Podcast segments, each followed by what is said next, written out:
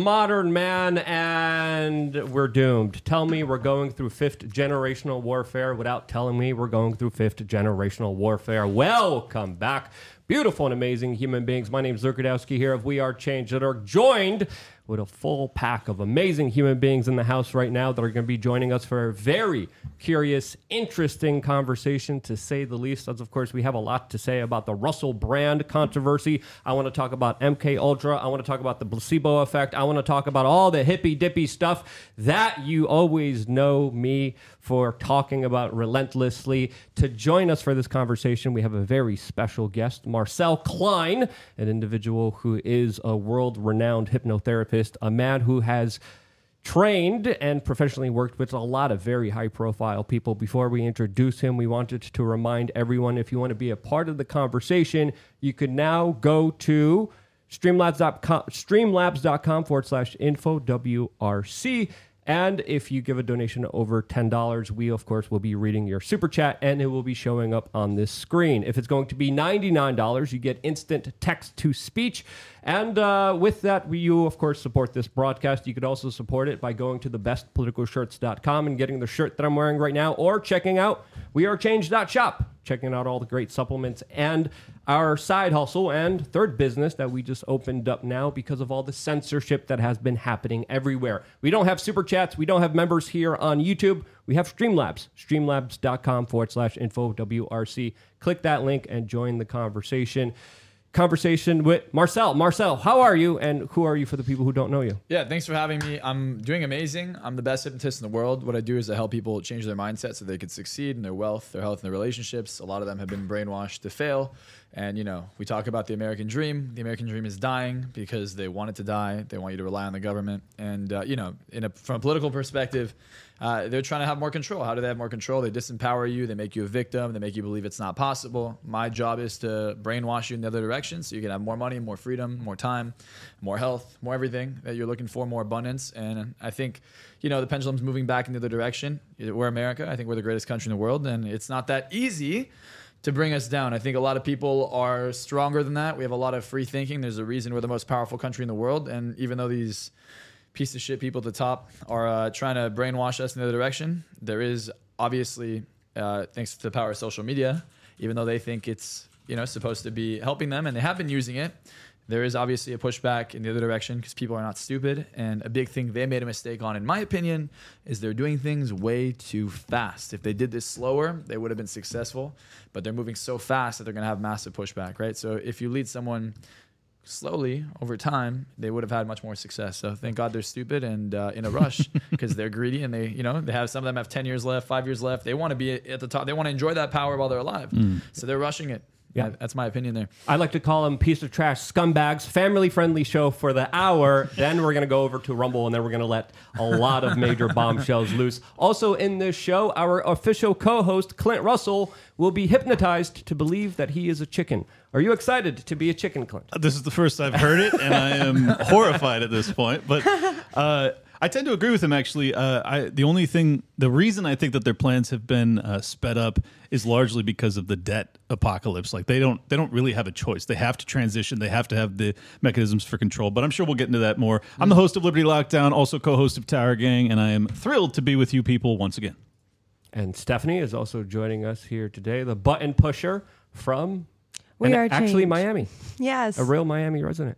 I am the button pusher for We Are Change, and I'm excited. Just don't brainwash me, please. I, I, I'm happy with where I'm where my programming is at. I think Lu- I think Luke did a good job. Don't worry. It, it's, pos- it's positive brainwashing, okay, Steph? It's okay. Just just submit Yeah, and obey. Marcel's going to lead you down a very good path of, of being a very good button pusher and a, a very good uh, co co host here on uh, this podcast that we're messing around with and testing out and seeing what's going to happen here. We are actually in negotiations with Rumble to officially work with them, so we'll see if that works out. But for now, we're live on many different platforms, so share this broadcast with your friends and family members because we're going to go into a lot of very important, nuanced, deep down the rabbit hole, really important information for the next two hours with our guest Marcel I here. think, I think they Yeah. ne- they're not going to get anywhere else because this information this is information really only I know. I'm I'm the best in this in the world. This is my obsession. I understand psychology at the highest level. There's there's no human being in the world that could do what I could do. Not just saying in a cocky way. You guys will see. I'm I'm super transparent because I use this for good. So I like to show people every single thing I possibly can to empower them and give them the ability to do so. So when you're watching this, I mean, this is going to be something that's going to give you a skill set you're not going to get anywhere else. If you ever wanted to come to a seminar, it costs thousands and thousands of dollars. To work with me one on one, have a conversation like this, cost you a million dollars. So I'm super expensive. I- uh, You know, I have a line out the door, a list of people that just constantly want to work with me. Call me. I have been back to back to back to back. I told Luke, hey, I'm flying out tomorrow morning. If you want, I'm free tonight. Let's make it happen. He's like, let's make it happen. So I'm here. You know, I'd make sure you guys pay attention. It will change your life. It's not just politics. This is actually going to show you science, literal science, psychology that you will not get anywhere else. It will change the way you see the world permanently. Clint is going to be clucking in no time, and I'm very excited to see this transformation and this hypnosis. We are going to be hypnotizing people here. I, I haven't told anyone about this, by the way. I just kind of made this up as we're going along. But I, I've, I've hung out with Ma- Marcel. I know him through a good mutual friend of ours. That, of course, is Owen Cook, who's a, an incredible human being. He's really fun to be around, and that's how I met you. And we've been hanging out a couple times here and there. And uh, no, I, I think you're you're the real deal. I think you do a lot of incredible work. You've done a lot of work with Jake Paul as well, and that's why I wanted to have you on the show. As everyone right now is talking about Russell Brand and the controversy surrounding him, as of course he's being accused of some very serious allegations, and now there are five women that have come forward. Four are anonymous, and they're alleging that in 2006 to 2012 he forced himself on there, psychologically abused them. What did those terms mean? What is exactly mm. happening here? We still do not know, but this is captivating all the social media attention right now. All the papers in the United Kingdom are running this front page news, and I personally don't think that is a coincidence. Now, is he exonerated? Is he totally innocent here? Well, uh, well, I just met him once. I interviewed him once, but he doesn't again, just looking at the surface level of this, a lot of people are automatically raising the red flag saying, hey, something's suspicious here. Something doesn't really add up when we're focusing just on this one single guy that dares to be the biggest voice against the establishment here. Why are we looking into every little aspect of his life all the way back in 2006? Again, we're going to wait. We're going to see the evidence, and then we're going to come to our own conclusions here. But for me, uh, the first thing that comes to mind when I'm seeing all these kind of articles, when I'm seeing all these hit pieces, we see also a management firm of Russell Brand cut ties with him officially just a couple hours ago. The first thing that I think of when I, when I see this is, you know, the CIA used to assassinate a lot of anti-establishment figures. I think they definitely have moved on to a different kind of approach here that, in my opinion, is more effective than just assassinating somebody, martyring somebody, and making them very popular. I think that they have mastered the skill of character assassination, and that this could be something of a larger kind of plot psyop against him to frame him in a way in order to dispel and destroy any kind of voices against big pharma, the military-industrial complex, and the true tra- uh, the true powers behind the scenes that are really calling the shots here. That's my initial kind of knee-jerk reaction. I don't know about you guys. I don't know what you guys feel about it, but uh, Russell Brand, again, I, I've been around him. I interviewed him once. Very charismatic doesn't seem like the person who would be forcing himself on women for any reason. Well, he- certainly has a lot of options. The guy's very charismatic, and he's he's been uh, in the limelight for you know decades now. Uh, what I found fascinating, I watched the the Channel Four like kind of trailer reel, and I also watched the extended one, which was eight minutes. I couldn't find the whole thing, so uh, you know I'll reserve total judgment at this point. But I will say the allegations made against him were very uh, benign. The one of the women, in fact, said explicitly that she went on after she felt that she was approached in an inappropriate way. She went on to have a consensual relationship with him after that, and then apparently regretted it after the fact. But she was very clear that it was consensual. So um, all of the allegations so far that I've seen uh, strike me to be. Uh, you know, maybe maybe like in the the gray area of you're not being the greatest guy in the world, but you're also not being a predator. I don't know for sure, but I will say this: the guy has been incredibly uh, successful and powerful in in speaking out against the regime, particularly the the Bill Maher clip where he just goes ballistic on the the funding of the research that went into uh, much of the COVID era. And, and how the taxpayers are ultimately on the hook for what amounts to corporate profits in the back end. I think that that alone would be enough. On top of that, he talks a lot of the truth about the Ukraine war. That's not allowed either. There's just a lot of a lot of things that he says that put him in the same category for me as Tucker Carlson and why he was fired from Fox. That's my two cents. Yeah, because if you really look at it, it's it's kind of Elon Musk, Tucker Carlson, Russell Brand as the major kind of figures against you know the technocratic AI dystopian satanic entities that are really calling the shots in our modern day society.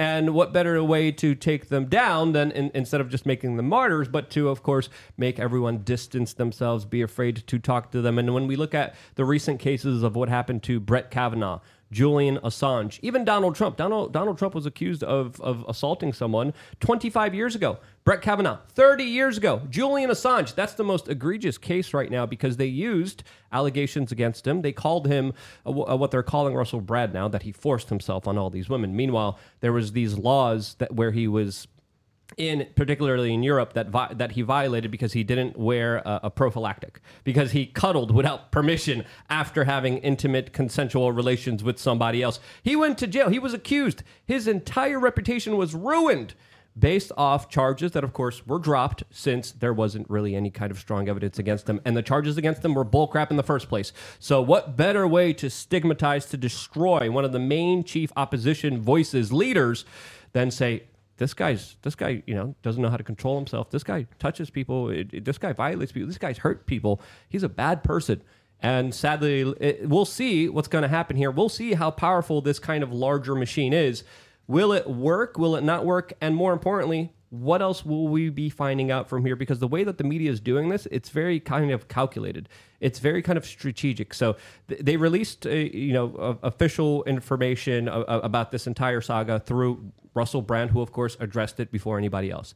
And then we saw a trailer. Then we saw a news article. Now we're seeing a lot of articles. And i think what we're going to be seeing from here on out are these slow drips, these slow pieces of, of release of, of information that, of course, is going to build up to this larger story in a PR kind of campaign. As there is an organization here working together, there is people behind the scenes organizing this larger attack. Um, that, again, could be true, could be not, because I, I think there's three scenarios that could be absolutely true here. One, he could be a sociopathic bad guy that was a celebrity that had just abused his powers. Is that the case here? Probably not. Doesn't seem like it, especially with the way that he purports himself to be today. Two, this could be a setup. Three, who knows? Both could be true at the same time. And he he did do a lot of drugs. Maybe when he was on drugs once, he lost control, and maybe he made a mistake. I think all those are possible here, but I think the most likelihood uh, of an outcome is that he's being set up, in my opinion. I mean, you have a celebrity who's attractive. It's not like he's not attractive. He's in shape. He's health conscious. He works himself super into personal development. You could see him talk to Tony Robbins, all these other people. Uh, you have a man who dated. Um, was he married to Katy Perry or dated her? I think he, he was married to So her. he's yeah. married to Katy Perry in her prime and left her. Uh, it doesn't look like he's desperate for women, in my opinion. Uh, you know, but who knows? You know, he- he's been a celebrity for a long time. They're going. They're not finding anything new, right? So they're going way back because they're going to a time where you barely had an iPhone. 2006. You know, I don't think the iPhone even came out. So how are you going to film it? How are you going to prove it more than just hearsay? So it becomes undisputable uh, allegations. Look, at the end of the day, I have no idea if he did or he didn't. But let's just say he did, for like for argument's sake. Why is that being covered? Well, you know, I, I think there's two ways that the government is conditioning the world. One is misdirection, and the other one is priming. So they're priming and they're using misdirection. Now, you know, we have a massive campaign coming out again, and you know that campaign is Donald Trump. Donald Trump's coming back in, and what they used to really smear him second time around was all these sexual allegations, and it worked. So they can't just be like, ah, Trump, sexual allegations again. I think they have to start priming it by slowly attacking everyone that would come in support of him. Interesting. And coming around it because you know it's it's like he's there's strength in numbers. I think they're going to start priming everybody to start looking at this while simultaneously doing a lot of misdirection. And I think that if we decide to go to war in Ukraine, then that might also strengthen you know the chances of a re-election as well. So they're they're probably setting up a lot of things right now to try and strengthen this re-election because look, end of the day, I know a lot of friends who are liberal, like truly liberal, and mm-hmm. you know they're cool. They're not the weird liberals that are you know you move the Overton window and they're just kind of like fascist, communist, uh, triggered. You know they obviously are in like some kind of psychosis. uh, yeah, it's not those people, and that's a very small percentage of the population, like super small percentage of the population. They're just loud. They're very very loud. Yes. Um, So what I'm looking at here is when when you look at all these people, even my friends that are liberal, they don't like Joe Biden. They don't like the fact that you know a, a, a gas is now ninety dollars, about to go to one hundred fifty dollars by the time we have the election. They don't like the fact that they have to spend way more money, that interest rates are way higher. They don't like the fact that they go to the grocery store and it's twice as expensive as it was four years ago. Some kind of they don't like psychosis. that. Nobody likes that. So nobody likes the fact they're spending more. And then on top of that, they come in front of your face and they lie to you as if you're so stupid. They, they insult everyone's intelligence and they say, it's fine. And that's upsetting. I mean, even if it was conservative, I'd be furious. I don't care if it's conservative or, or liberal. It is infuriating that they're doing that. And they're, they're constantly depreciating the dollar. They're constantly doing all these things. So they're hurting everyone day to day. So you have to ask yourself, you know, what's the bigger picture? Forget, forget what's happening to Russell Brand what is the big picture here? And I think they're moving this into, you know, the grand scheme of things is their agenda is they want to be in more power. Mm-hmm. So you have to ask, how does this piece of the puzzle fit into that?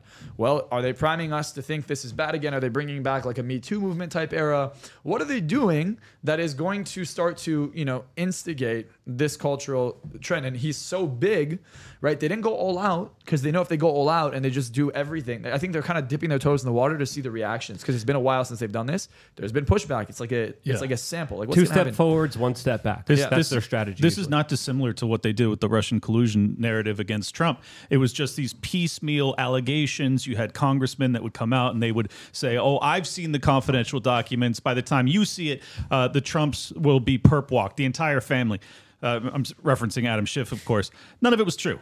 None of it was true. But if you just kind of lay these breadcrumbs and you allow the, the people that want to believe the worst possible thing about Russell Brand. And to Luke's point, what I think is interesting about the the new variant of assassinations that happened in this era versus the prior ones against civil rights leaders, JFK, RFK, et cetera, is that if you take out those people physically, it ultimately bolsters the opposition. It makes them be, become more entrenched in their beliefs. If you character assassinate them, well, then the entire ideology itself is then put into uh, to doubt. So, like Russell Brand's entire opinions, the things that he actually has become very famous as of late for espousing and popularizing, well, now those ideas will be tarnished along with Russell Brand, and I think that is probably why they're taking this angle. Yeah, if you're anti-establishment, you like to hurt women. That's essentially the larger kind of correlation that they're making here. I actually asked uh, the YouTube audience on youtube.com forward slash we are change, do you find him guilty or not? We have an official poll running in the comment section.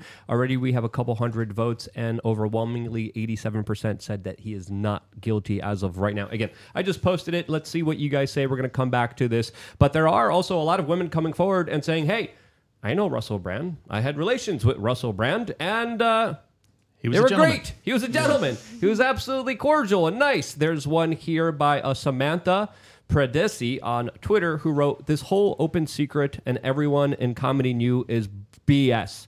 I was actually around Russell Brand as part of a political campaign in 2015. If comedians were so worried about women in his presence, why didn't anyone warn me?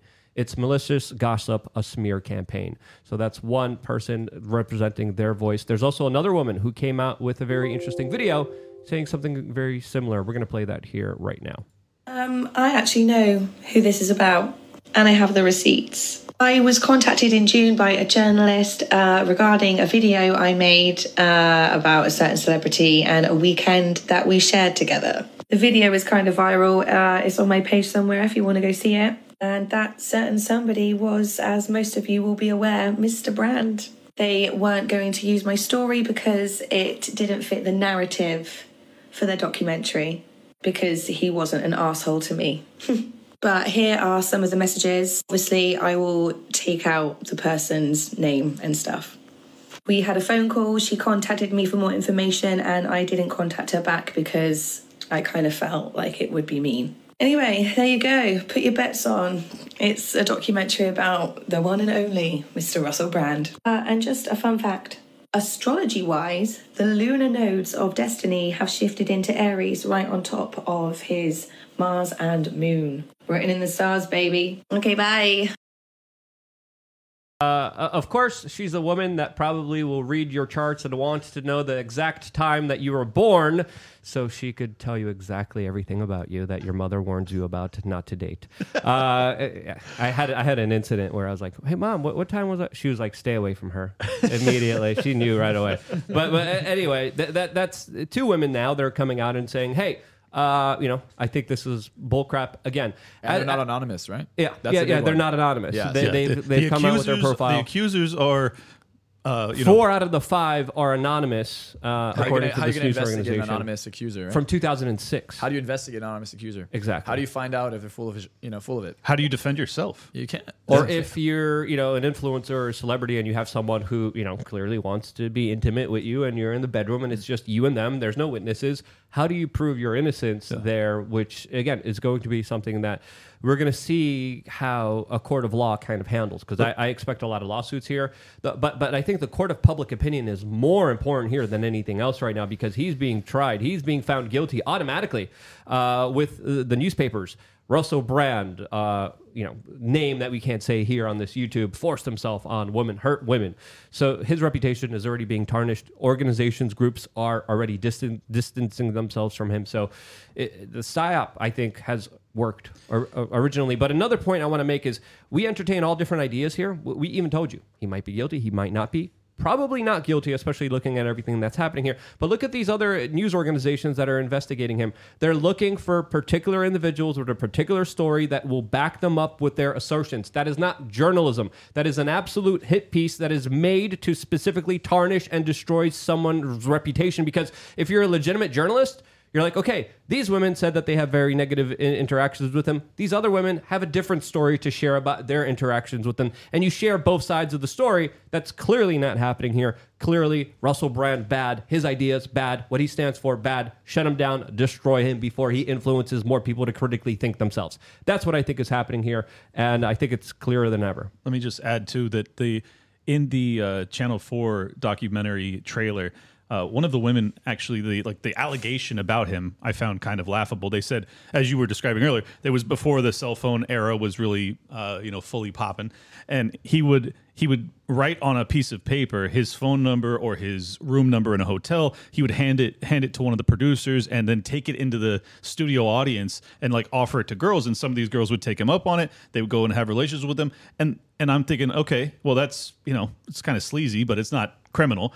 And then she even goes so far as to say these girls would call me the next day and they would say, you know, it was always consensual, but like sometimes he didn't call them afterwards and they would call crying about it. And I'm like, I'm like, so is that really what this is? Because if that if that's the worst you can you can allege against him, you're kind of grasping at straws here. And it, to bring that publicly, uh, particularly from anonymous people, it's just really egregious. It's just pure character assassination. If you have evidence, where are the criminal charges? Why is this being adjudicated in the court of public opinion? It doesn't make any sense. If he's actually a serial violator, well, then he ought to be prosecuted or investigated at a minimum. This is ridiculous. Well, I think they're shifting the Overton window. Hmm. So it's going from rape to you didn't call her back the next day to you say hello to a woman and you're a rapist, right? Like, like I think they're moving the Overton window for two reasons. One, because then it doesn't matter. Even people with a clean reputation can now be tarnished. Someone who's been with one woman his whole life, if he ever didn't call someone back, can be tarnished. It's just making a much bigger target. Everyone becomes a target at that point. Mm-hmm. And I think the second thing they're doing here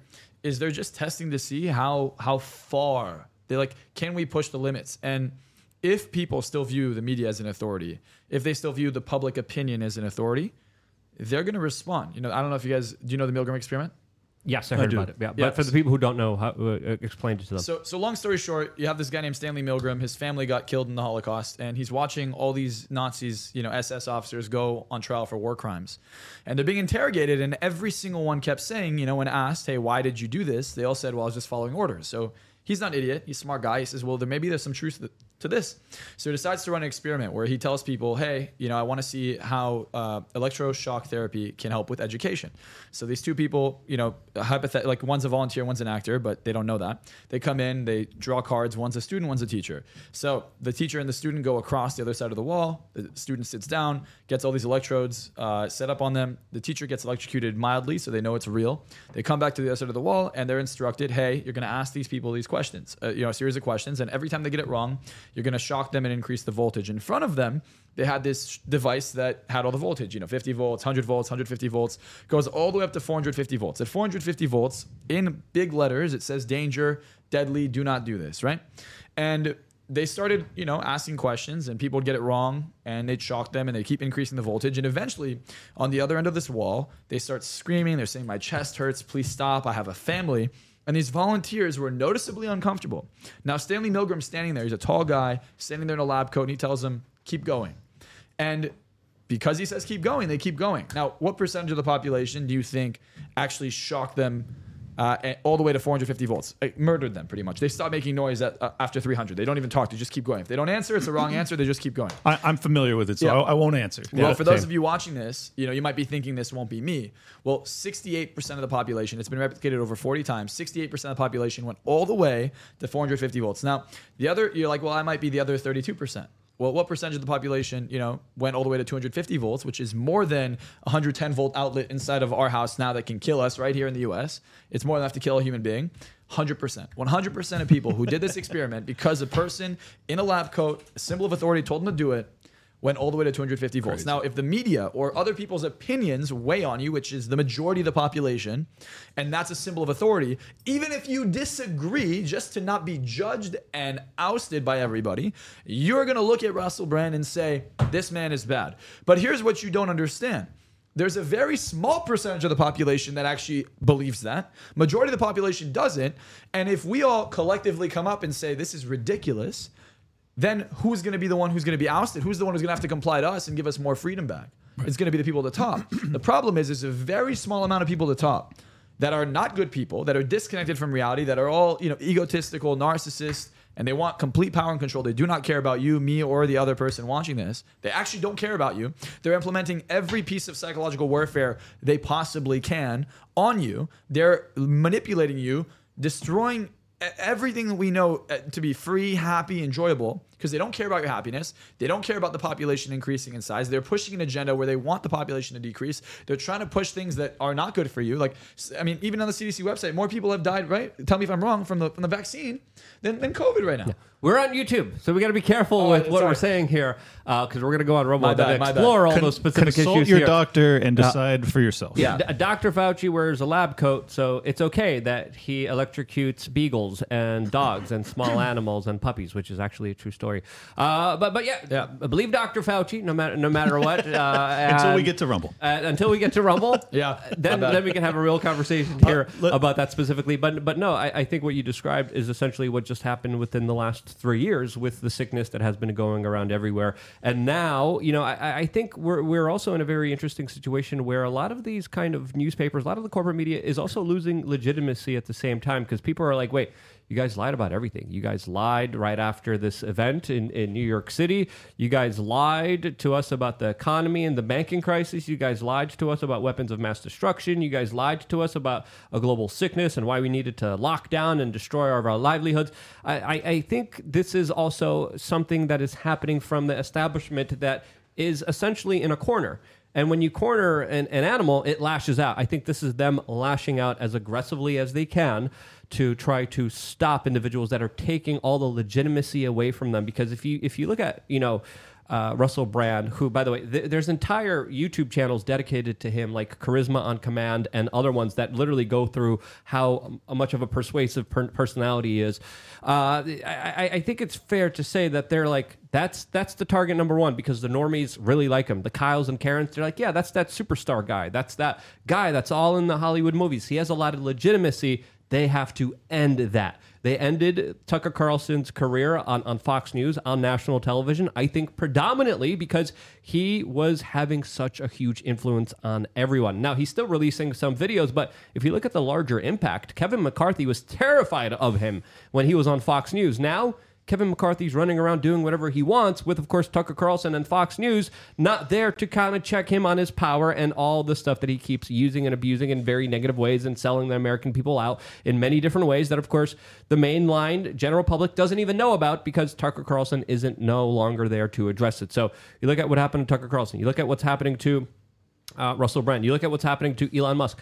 Those three individuals are also now being attacked by the corporate media saying, look at all these guys trying to excuse the assault on these women. Look at all these horrible guys that are on Team Russell Brand. They're bad people. Again, this is a system lashing out. My question to you guys: Will this will this cornered animal strike and have a successful hit, or is it an act of desperation of an animal that is dying and losing all of its influence? I think history uh, repeats itself, and any time in history where government took too much power from the people, the people eventually overcome that. And I do not think that these people will be different. I do not think that you know ultimate power ultimately corrupts, and every time there's a corrupt establishment, they end up collapsing, no matter what. And then a new establishment arises, and then there's some corruption again, and then it happens again. Now you look at a country like South America, you know, and you know all the countries like you look at Argentina, Venezuela, all these places that currently have, you know, Brazil, even Mexico, all of, every, all South America is pretty much extremely corrupt. And you're like, well, why isn't it happening there? It is. You just don't hear about it. You know, you have protests there all the time. You have you have these things, and honestly, the government doesn't even have that much control. Cartels have control. You know, there's there's it's a fight for power. So it's not even that it's corrupt because it's one powerful entity that controls the country. It's many factions, many cartels, many gangs that control it. And that happens. And then eventually one will come into power again. They'll try to take too much power. Then they'll rebel, they'll collapse, and you'll go back into these factions until you have a, you know, solid established government. So the US, I think, is so powerful because we had that. We, we created democracy. We have, you know, we have our constitution, which, you know, for the most part, is now trying to be attacked. But I think that because we have this constitution and they, they created it knowing human psychology. They understood that this is in the nature of human beings. And when we question that, the reason the people who question that, people who are attacking it, are the very people who don't like the Constitution. They're the opposite of patriotic, and patriotic defined as they like American values. They do not share the values of the American people. They share the values of other countries, and they're trying to take away people's power. And I think people are falling into the trap because they do what everyone does. They tell you, hey, here's a problem. Let's take your focus here so you're not focused on what's happening. Everyone's kind of in La La Land, not really paying attention. They think that they go get Starbucks every morning, their life hasn't changed. And then it's almost like they forgot that they couldn't go to Starbucks for a long time, that it was closed. You couldn't go to restaurants. I used to go to Coffee Bean. There's a Coffee Bean that was there from when I was a little kid. I live in LA. It's out of business. Tell me how Coffee Bean goes out of business, how all these Starbucks that were open are out of business. They would never go to business. Entire mall went out of business. And all this, It's like, it's like a drug dealer going out of business. It just doesn't really happen. it happens when you can't do business. Well, of know? course, Yeah. of course. But I, I think that it, I mean, your, the points you made, uh, particularly about uh, you know Latin America, were interesting.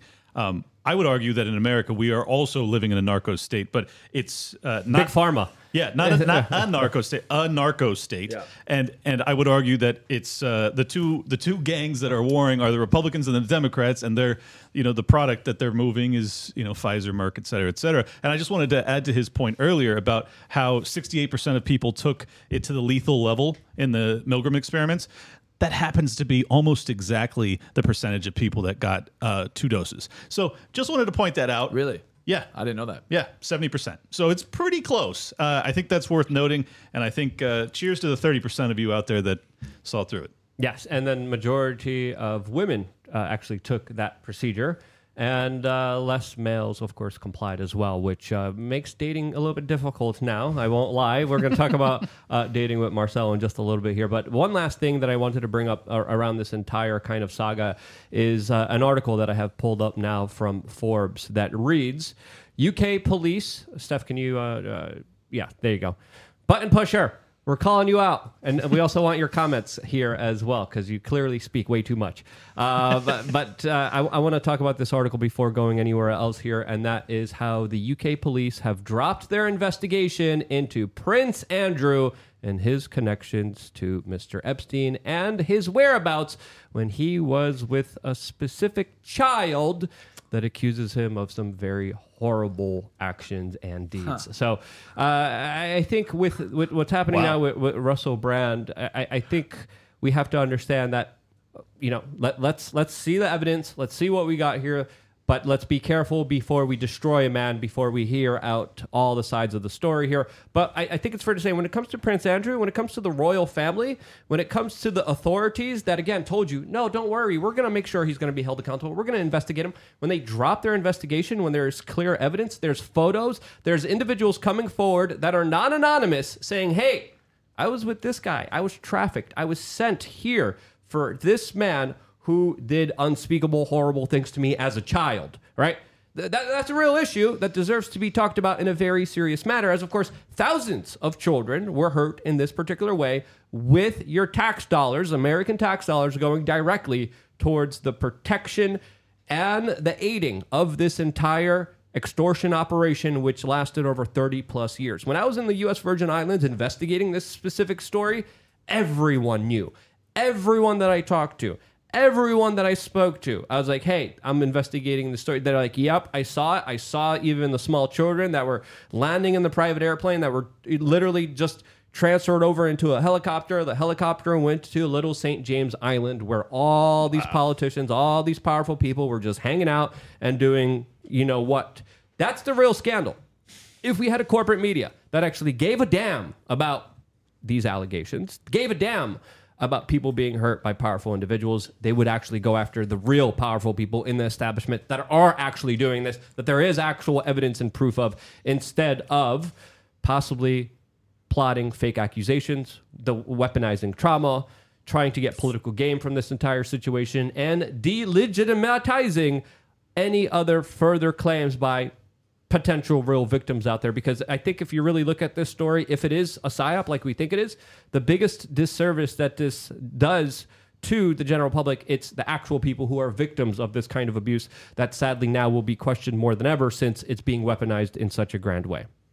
It, it really does diminish the the credible allegations, and what's really frustrating is the dichotomy in treatment. You have basically these hit pieces that come out of, uh, about Russell Brand from anonymous sources, and it's like if you if you defend him, you're viewed as being some sort of defender of uh, of an assailant, of an assaulter, and really all I'm all I'm imploring of the audience is to maintain inquisitiveness, like maintain some level of innocent until proven guilty. The the flip side of this is that you have these really credible allegations about Epstein and and you have his basically assassination that happened in jail most likely. We'll never know. You have the the cameras that are off. You have the police that are ultimately exonerated of any sort of uh, you know guilt in in not doing their jobs and keeping their prisoner alive. Uh, it just the list is it's so obvious that there is a a two-tier justice system. And i wouldn't even say it's a justice system. It's just an injustice at this point. Yeah, Steph, what do you think about I this? really think that this is amazing, Luke, that you brought it up about uh, Jeffrey Epstein because I just it just blows my mind how we're even talking about this right now. How the fact that Russell Brand is being targeted, just like Trump is being targeted, just it's just so obvious to me. And then oh, it's just so easy to just forget about the people that are actually have real criminal charges like being put against them, real like lawyers going into this, and now we're just trying to switch it, uh, uh, like put it under the rug, really talk about something else that's distracting. What Russell Brand, a person who has from the start of COVID, we've watched him start his podcast, become a news aggregator, start showing people using his um, his personality from being um, an actual like actor that people like and maybe they dislike, but had that controversy, had that popularity, able to leverage that into actually speaking against the glo- the globalists, speaking against uh, COVID, what's going on, but not just like against, but really doing it in an investigative journalism way where he's actually providing us the facts and asking the audience to actually think critically. So now what I'm saying is I think that we should also be thinking critically about how this is happening and the timing here. Let, let me add too that what's interesting about the tie that binds between Russell Brand and Tucker Carlson in particular is that Tucker Carlson's uh, ratings, obviously, he was the number one nightly news show when he was on Fox News. But what a lot of people don't know is that he was also the most viewed nightly news show by Democrats. That is when he had to go away. Because as soon as you have the counter narrative that is being popularized amongst your base, quote unquote, that's a real problem. Russell Brand has the same skill set. He's incredibly popular and it's not partisan in nature. People like me, who's a hardcore libertarian anarcho capitalist, love Russell Brand because he still tells the truth. Does he conclude the wrong things? Absolutely, because he's ultimately very socialist leaning. But I love the guy because I can tell that his heart's in the right place and he's actually seeking truth. That's powerful. That's what Tucker mm. Carlson does. Both of them, I believe, come to the wrong conclusions, but I appreciate what they're doing. Both of those guys reach across the aisle and they they do it in a compelling fashion that is just not tenable to the powers that be. Yeah, they, they do something that the corporate media doesn't do, and that's they admit when they're wrong. They're willing, able to to see issues from different perspectives and viewpoints that other people wouldn't dare to even go, even though it breaks political party lines. Uh, Tucker Carlson criticized Donald Trump many times. Russell Brand again admitted that he was wrong when he made mistakes on his broadcast. We all make mistakes, but the corporate media usually kind of doubles down on them, usually kind of whitewashes them, usually kind of lives off of lies While, of course, you could see a genuine attempt just to try to be real, just to try to be honest. And that resonates with human beings because there's so much bullcrap out there. There's so much PR propaganda, marketing money being spent on making you fat, sick, lazy, and stupid. And these individuals are saying, hey, buddy, wait there. You're being poisoned. You're being screwed over. You're being lied to. You need to get a hold of your life and you need to see things differently right now more than ever because if you don't, you're going to be a victim of these larger psyops against you. And that's exactly, in my opinion, what's happening right now. I, I also believe there's something else happening, and I think that there's a lot of misdirection happening literally right now in the media. They just dropped this thing in Mexico of aliens, right? like these these alien things. I don't even, you know, it's like, oh, you've had this this whole time, and you're just now unveiling it. You know, like whatever. Even if it's real, even if it's not, right? Why? Oh, it's why- definitely not real. Yeah. Well, I'm just saying. let's just say let's just say it's real, right? Sure. Well, why isn't why isn't anyone responding to it, right? Like nobody cares. So like, well, that didn't work. Let's launch this new campaign. Yes. I think it's kind of like, well, we thought this alien thing would be a lot bigger than it is, and it's not. So, you know, but again, there's no priming for it. Like we kind of primed the alien thing for the last year. Uh, Barack Obama tested the waters with it. You know, like he had an agenda. He's like, yeah, aliens are real, like in his speech. And uh, you know, then you have someone like Elon Musk kind of sees ahead of this. And he's like, "There's no alien life." Like he's he's saying it ahead of it, and he kind of destroys it. And because he now owns Twitter, people are listening to him. He has an impact, and I think a lot of people are just like, "Okay, we're not buying to this." And I think the media is losing a lot of credibility. I, I call this uh, artificial demand. Artificial demand, at least the way I define it, is you're creating an artificial amount of supporters. You're creating an artificial amount of views. You're creating an artificial amount of like just people believe in this. So, you know, this Russell Brand thing, I don't really believe that many people buy into it. I actually don't like. I think when you see your friends, like my chef, 22 year old kid had a heart attack, right? Because he, he got something uh, inside of him, right? That he had to go get because he Yeah, was that, we to can't, that we can't talk about on this broadcast, or we're going to talk about on Rumble. Yeah, so he had a heart attack. Yeah. One of my friends in the bet, eight percent body fat, seven percent body fat year round, works out twenty four seven, insane genetics, healthy guy, athlete, college athlete, rowing, swimming, heart attack. Why? You know why? Do, why do they have that? Well, there's there's only one thing in common. You have these athletes having blood clots all over the body. Why? And you're gonna tell me that the same people that, that tell you to do that, right? It's like like uh, the way I view it. You know, my my grandmother was in Auschwitz, and her whole family, except for her sister, murdered in the Holocaust, right? And it's like listening to them telling you, hey, walk in and take a shower here, and then your family dies and you go into Auschwitz, and then you want to believe them again. And they're trying to pretend like, no, we were your friends, we liked you the whole time. And a lot of people believe it. And you know, look, you have you have a sunk cost bias. Sunk cost bias is no one wants to believe that they possibly had this th- this poison, you know? And the truth is, if there is science behind it, and a lot of people are speaking up about it, they're being silenced though. You know, my sister had to get it because she was going to Pepperdine. Pe- They forced her to get it. I'm like, why didn't you come to me? Like, should come to me first, you know? Now she's a lawyer, fine, but she she had one of them. Point is though, she was forced. I think uh, the conversation I had with her is, look, I want you to be here for a long time. I want you to be alive. Let's look into things that can make you healthier. Let's look into things that can help support you, you know? And I think that's a, that's the conversation to be had, Yeah, not or detox. Yeah. Uh, let's talk about the detox when we go over to to Yeah. Rumble, because uh, again, w- whenever you're on YouTube, you're like walking a fine line. It's like, okay, got to watch out for those keywords in there, because there's I just. didn't, I didn't say anything, did I? You No, did. you- You said a couple. You said a couple This time? Uh, Okay. Yes. Uh, man. I'll, I'll tell. I'll tell you later. uh, but he it- knows but better than I do, so. uh, like this is. I'll avoid these subjects th- YouTube. there's there's there's a flip flop wearing a blue armpit haired yuppie with big glasses right now. Uh, not not Stephanie.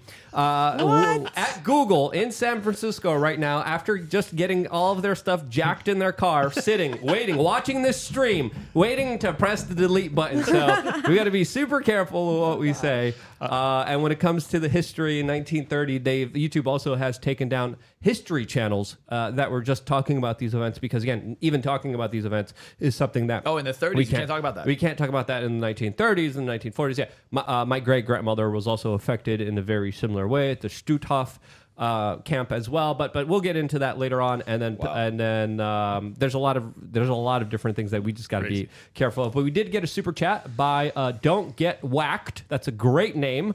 Really appreciate your name. Who sounds like, says? sounds like McAfee. Yes, Exactly. And that's exactly what he said. He said Jeffrey Epstein, John McAfee, Seth Rich, etc., all got swacked by these people. Assange was accused of, you know what, as well. Be careful. So uh, don't get whacked. Thank you so much for that $10 super chat. By the way, we set up a system where super chats could be read from all different platforms. You could just easily go to mysuperchat.com. That is our website And if you give over $10, your super chat will show up on the screen here in this little particular area. So we greatly appreciate all the super chats. We are using Streamlabs right now. That only takes 3%. YouTube takes 30% of all super chats. We're not using them also because we're fully demonetized and trying to get monetized again, which probably won't happen ever again. When did you get demonetized? We got demonetized. Uh, what was it? Three months ago, uh, and then they, they took down members because we had some members here. They took down super chats. They just, uh, you know, and it sucks because if you're demonetized on YouTube.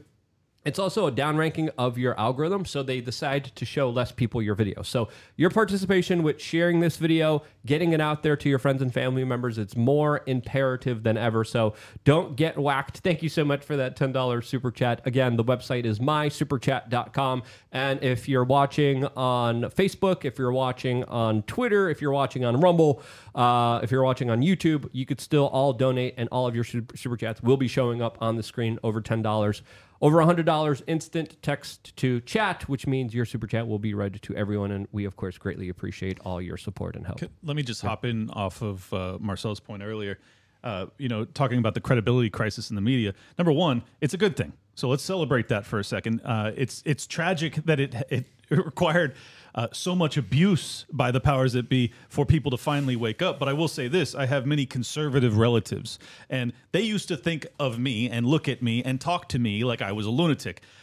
They now come to me and they're like, hey clint those things you've been telling us for the past 20 years uh, i think we're on board with abolishing the fbi now and i'm like grandma um, so there's there's a lot of progress that comes from this it's a very painful period but i am personally hopeful because more and more people seem to be seeing through the nonsense and seeing through it more quickly which is important if you guys remember the me too era every allegation was credible you had to believe all women it was just like a given factual. It doesn't even matter if it's anonymous. It's just a fact. Russell Brand is canceled. Uh, now, maybe he's losing his representation, but I still think his audience, to a large extent, is going to maintain skepticism until the truth can actually be adjudicated. Yeah, we're going to see what happens from here. It's going to, it's going to be very telling in the larger meme war that we are all a part of because if Russell Brand steps down from his show, stops producing his show, and is negatively affected by this oh, when God, everyone hope cancels him, then you could see that this machine still is extremely powerful and ex- still controls the narrative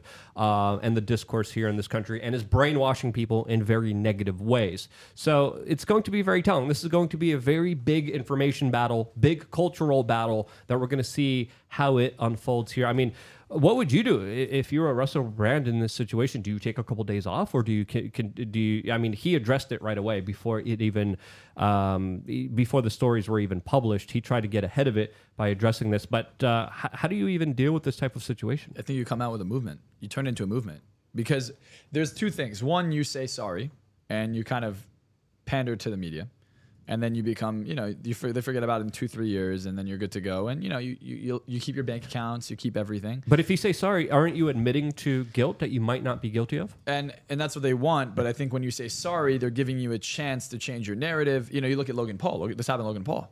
Yeah. Right. That's lit literally Logan Paul pandered to the media after viewing someone commit suicide. Uh, you know, in a in a forest, and now he's he's uh, all.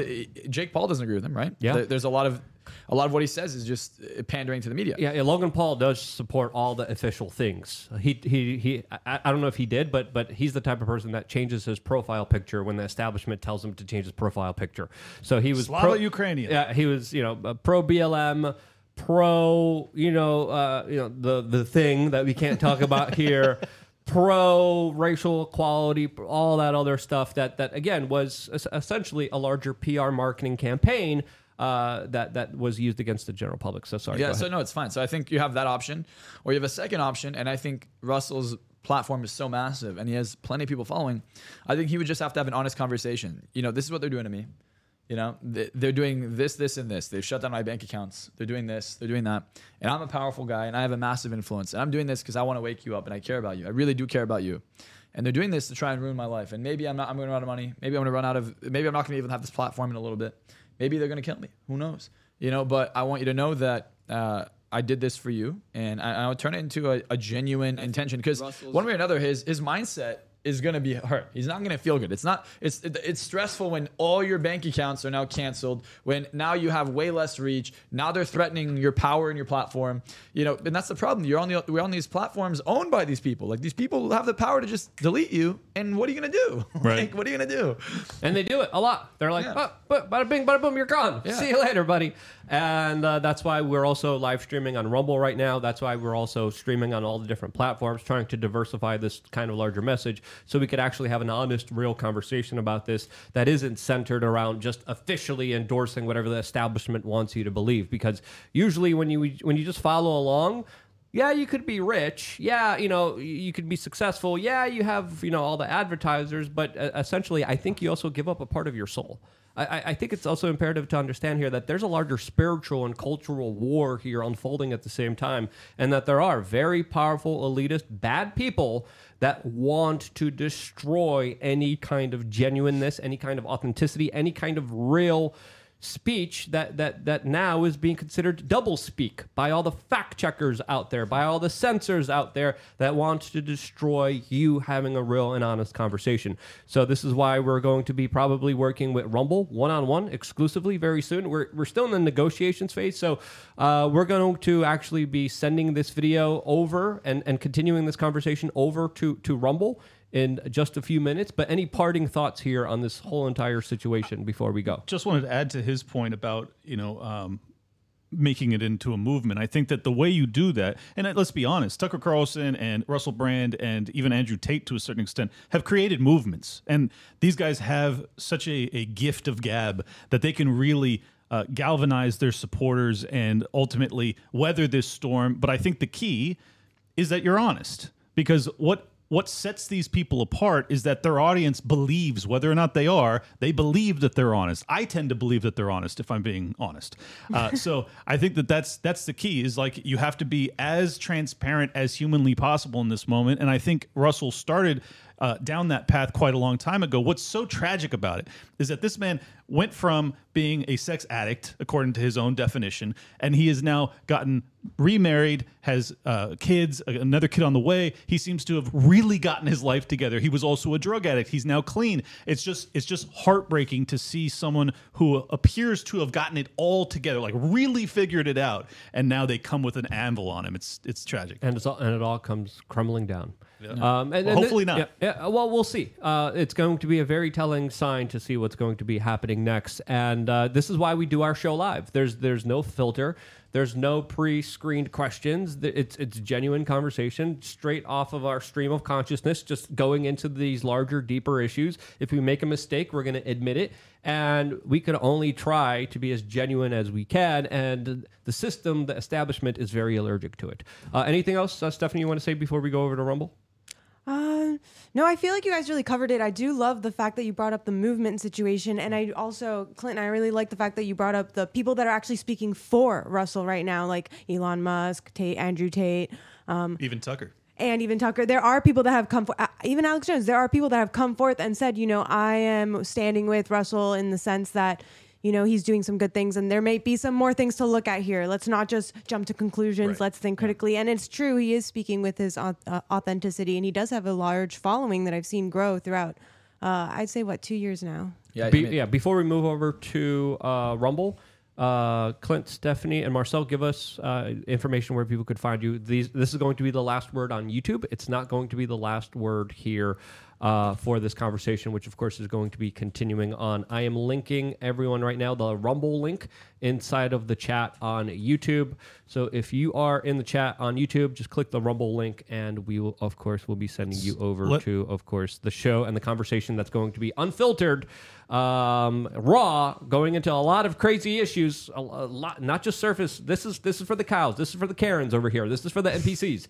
Sort of. We already made a couple mistakes, but we're going to be going over to, to, to. It's okay. It's, it happens. We're going to be going over to Rumble and uh, continuing that conversation. So, uh, guys, uh, just give us Let's, your plugs. let's let our guests go first. Yeah, so you can find me on YouTube, Marczell Do- Marczell Klein, M A R C Z E L L. It's spelled Marczell, Marczell Klein, or at, on Instagram at Marczell, TikTok Marczell.Klein. Actually, I'm about to. I, I didn't want to do this because I really do value walking and enjoying normal life, but I'm intelligent enough. I understand how psychology works enough. I, I mean, everyone I've coached has become huge. Like they, they were big and they become way bigger. I know exactly what to do. So I'm about to actually launch a massive campaign. I'm going to be one of the biggest uh, influencers in the world. And, you know, I think every massive movement that's had success came from love. You look at you look at something like Martin Luther King, right? Where did that come from? It came from love. They didn't come with violence. It came with love, right? And they say don't fight fire with fire. What they really mean is, you know, I think if you come from a place of love, people connect to that and they can connect to you. Right now, there's no love. There's divisiveness. There's hatred. There's I don't like you. You know, and it's really a war of belief systems. And I think that we all have the same intention. We all love each other. We all should come from love. You know, just because a government, you know, two big guys at the top, right? Uh, you know, let's say Joe Biden, President Joe Biden, uh, decides he doesn't like Putin. And now Putin's like, yeah, I don't like the US. So they're going to go send a bunch of innocent people to kill each other for their own political gain. And I don't like that. I think, you know, you want, we say world peace, right? That's something that no one talks about anymore. But you really want world peace, then, then you need to have leaders at the top who, who value love. Yeah. And these people don't value love, they value power. They do not love you, they do not love themselves. All they love is power and and legacy, and you know they're gonna go down in history as whoever wins. Like right, like, you know history is written by by those who win. So, if you want to find me and you actually want to empower yourself, I, I don't talk a lot about politics, but I do talk about how to really control your mind, persuasion, and you can map it across anything you want. So at Marczell on Instagram, Marczell.Klein on YouTube, or Marczell Klein at YouTube, Marczell.Klein on on TikTok, and um, you know for anyone who's interested in and even uh, happily, I'll happily hypnotize you guys for free. Uh, if you send me a DM on Instagram. Uh, at Marczell DYD. It's called Dominate Your Day. This is a hypnosis audio I made for my one-on-one clients. They pay me a million dollars, and I used to tell them, "Hey, listen to this every day." And this is the stuff that got my clients to become billionaires and massive celebrities. So DYD. If you Take this DM, man up on it. Come on, this is a bargain. yeah, I'll give you guys a free a free audio. We're, So- we're going to hypnotize Clint in, in, on Rumble. We're going to make him a chicken. He's going to be clucking around, acting all crazy on Rumble. You want to see that? Go to Rumble. It's going to be a great show. Clint's very excited Uh, before to we be a do really that, chicken. before- so, before- so, Clint, before you turn into a chicken, where, pe- where can people find Yeah. you bef- as we continue the conversation? And you will be chickenized on rumble.com forward slash we are changed. Link into the we, uh, YouTube chat. Yeah, before I have my career ruined in the next hour, uh, please follow me on Twitter at Liberty Lock Pod and uh, Liberty Lockdown on YouTube, Spotify, everywhere else. Just search for Liberty Lockdown or Tower Gang. You could do that one if you like incredibly irreverent humor that gets banned off YouTube constantly. Uh, I had on Saifedean Ammous on Liberty Lockdown a few days ago. It was a fantastic episode. I hope you guys will check that out. Thank you again. There will be hypnosis in the next show. Conversation continuing on Rumble. Stephanie, who, what do you want to be, or who do you want to be hypnotized? To Turn her into a dog. Whoa, I don't know. I'm not really about the hypnotize. I've done a lot of inner work already, so I'm pretty good with that. But you know what? I'm definitely interested to learn more about what you mean when you say hypnotism and things like that. So, anyways, about me, I'm the button pusher for We Are Change. I've been working with Luke on and off for about 10 plus years now. You can learn more about me at Steph We Are Change. This is an Instagram. If enough people follow me, I probably will post some more behind the scenes stuff uh, because I just never had social media. Uh, I just put it for this for you guys just to learn more. So learn more about We Are Change there. Learn more about Only Love, the other project that I also work on, and yeah, excited to get on Rumble now. Yeah, don't dox us though um, on on the Instagram and uh, yeah, uh, hypnotism all around on Rumble. Uh, plus, we're going to talk about MK Ultra. We're going to talk about psyops. We're going to talk about the placebo effect. I'm, I, I want to talk about my own personal kind of mind hacks, and we're going to have Marczell rate my brain hacks that I personally use. All on Rumble. See again, surprise. Marczell didn't even know this was happening. Clint didn't know he's going to be a chicken no idea. in T minus a few minutes from now as we are officially turning off the YouTube stream. Link again, rumble.com forward slash we are change. Link is also in the comment section. Thank you guys so much for super chatting, being a part of the conversation. Conversation continues, rumble.com forward slash we are change. And we are off Awesome. On YouTube, but we're still live on Rumble, Twitter. I'm going to make sure we turn off. Yeah, Facebook. Facebook definitely has to be off. Uh, Facebook Yeah. also a ton of freaking censors. We have a 20 second delay, but we're still live, Clint. By the way, if you got to take a, be, are you are you getting your chicken suit ready or something? Yeah, well, I don't need a chicken suit. I'm going to be a chicken in a second. Okay. All right. Good. Good. Okay, Marczell, can you really make him into a chicken? Yeah, I can do whatever. Really? Yeah. Okay, that'll be okay. He's gone. What else can we do to him that he doesn't know about? I mean, we, we could do everything, but uh, the thing is, you know, the question the question's not if we can make him a chicken. I mean, he's, I don't even think he'll be on camera. He'll just kind of walk around. I have a ton of videos of me actually doing this because I wanted to see if it was real myself. So I go to like Venice Beach and hypnotize random people. I was there. I was there in uh, in L.A. hanging out. We went to that place that uh, Dobrik goes to. I forgot. Uh, Saddle Ranch. yes, and then you. Uh, can we get into it? Can, It you, looks- yeah, you, I mean, Owen, gave. Owen uh, comes up to me and he goes, uh, you know, he goes, because he didn't believe me either. He was also skeptical. You know, I mean, it makes sense. Like I, I, I wouldn't believe it if I, I do it and I don't believe it because it's so shocking. But I'll let you say it because I think it's you know it's funnier. he made uh, a woman orgasm. Two- Two, two at the women. same oh yeah, yeah. yeah, yeah, yeah. The, the video was I think on Instagram. Orgasm through hypnosis and by uh, touching their their their palm. Yeah? I, I created what you call the sliding anchor, so it got more and more intense as you move your hand up. But you know, they Owen Owen talked to them and he's like, "Hey, do you guys want to have an orgasm?" And they said, "Yeah, we do." And uh, Owen came to me and put me on the spot to test me. You know, he's like, "Let's see if this guy's for real," because we were still starting to be friends at the time. And uh, I asked them, I said, "Do you guys want this?" And they said, "Yeah, of course we want this." And and we did it. And you know what? Twenty seconds later, they're having an orgasm in the middle of a bar and commenting on it. I actually have the video. Uh, I don't know if you want to me to post it, but I- probably I- not. eh, Well, you probably send it to me, but uh, there's a lot of other things we, we could talk about Yeah, before we do all the before we do all the hypnosis stuff because you really wanted to talk about two controversial topics, and that was 9/11 and the COVID 19 vaccine. You know a couple of people that were affected negatively by the COVID 19 vaccine. I know a bunch of people that were negatively affected by the COVID 19 vaccine that are just just absolutely ruined. They're they're in wheelchairs. Their health uh, has been absolutely ruined by this rushed experimental gene therapy that these fucking big pharma giants don't have any liability for in any way. They knew it from the beginning. Exactly. How, And- how, how are you not going to have liability on something from the beginning? From the beginning. Yep. It's like they knew it wasn't going to be good. They knew it wasn't going to be healthy, but they had to push it. And they continue to push. What's so offensive? I, I, I'm an alumni of San Diego State University. They put out a fucking letter to all of the students saying that as of today, the kids can't go to school unless they ha- are double vaccinated. Double vaccinated today. Today. This is not 2022. Like, when- like, like now, right now, 2023? yeah. Yeah, the New York today. governor, the New York governor came out It's saying, "Oh, it doesn't matter if you were vaccinated before; you need to get vaccinated again because all those other vaccines that we told you were 100% safe and effective, that were going to work, that were going to stop everything, it just took one little Fauci ouchie. Oh, those." eh, eh, They just don't work. From the governor of New York, Cohol, or whatever, who- whatever their their satanic witch bitch fucking face. Fucking, fucking so sick of, of New York, a place that I grew up in, just be absolutely obliterated and fucking ruined by these globalists who don't give a fuck about the people there. It's it's so sad. It's so tragic. Uh, I mean, if you if you look at if you look at anyone here who's younger, I don't know how old your demographic is, but if you have a younger demographic and you're in college, let me tell you now, don't go to college. Like you're gonna waste your time, your money, your effort. They're gonna force you to take a vaccine. They're gonna they're literally gonna entrain you to have a negative belief system that doesn't empower you to make money. And you know, we talk about salaries, we talk about making a, and this is gonna sound unrelatable. So hear me out because I'm here to to help you. You know, a quarter million dollar salary is what they think is super awesome and you're successful. You're a doctor, you make 30K a month, amazing. But let me tell you something. These people at the top, how much do they make? You think they make 30K a month?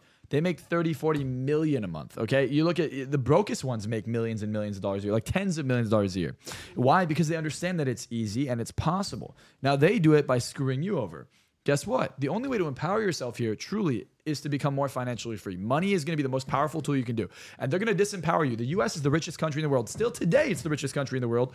After they've done everything they can to destroy us, we're still the richest country in the world. So, what I encourage you to do is leave these institutions, which are no longer funded by the government. Okay, the government's funded by who? By pharmaceutical companies, by big, big, by oil companies. You know, big tech. All these places are controlling the government. So, and then what funds schools? The government. So you're going to go into school. They're not going to show you how to make money. They're going to show you how to what? They're going to show you how to become a slave to the system. They're going to force you to become a slave to the system. You know, you have to get vaccinated. You know, it just all of this to me. I what, let's just say even if the vaccine did work, we're in the United States of America. You should not be forced to do anything. This isn't communism. It's not Russia. It's not fascism. We, no one voted on saying, yeah, you should be able to instill this, this mandate. You know, during COVID 2020, I had a party. And the next day, police officers show up to my house. And they show up to my house. And they're threatening to turn off my water and power. Fucking hell. And, and and I told him, I said, what law says that I can't have people in my house? And and he says, uh, you know, uh, the fact that it's a mandate, Governor Newsom. I said, what law gives you the right to come here and turn off my water and power. Wow. And and he's like, you know, well, I do whatever. I'm like, look, I'm not gonna talk to you. You have a warrant? He goes, no. I said, okay. Do you do you have any reason to be on my property right now? I said, then get the fuck off my property. You want to turn off my water power? Go turn it off. I'm just gonna sue you. Give me your name too. I said, I'm just gonna blast you on social media. I said, you have no idea who I am. Look how young I am. Look at where I live. Look at the cars. Now I wasn't that big then, but he had no idea who I was.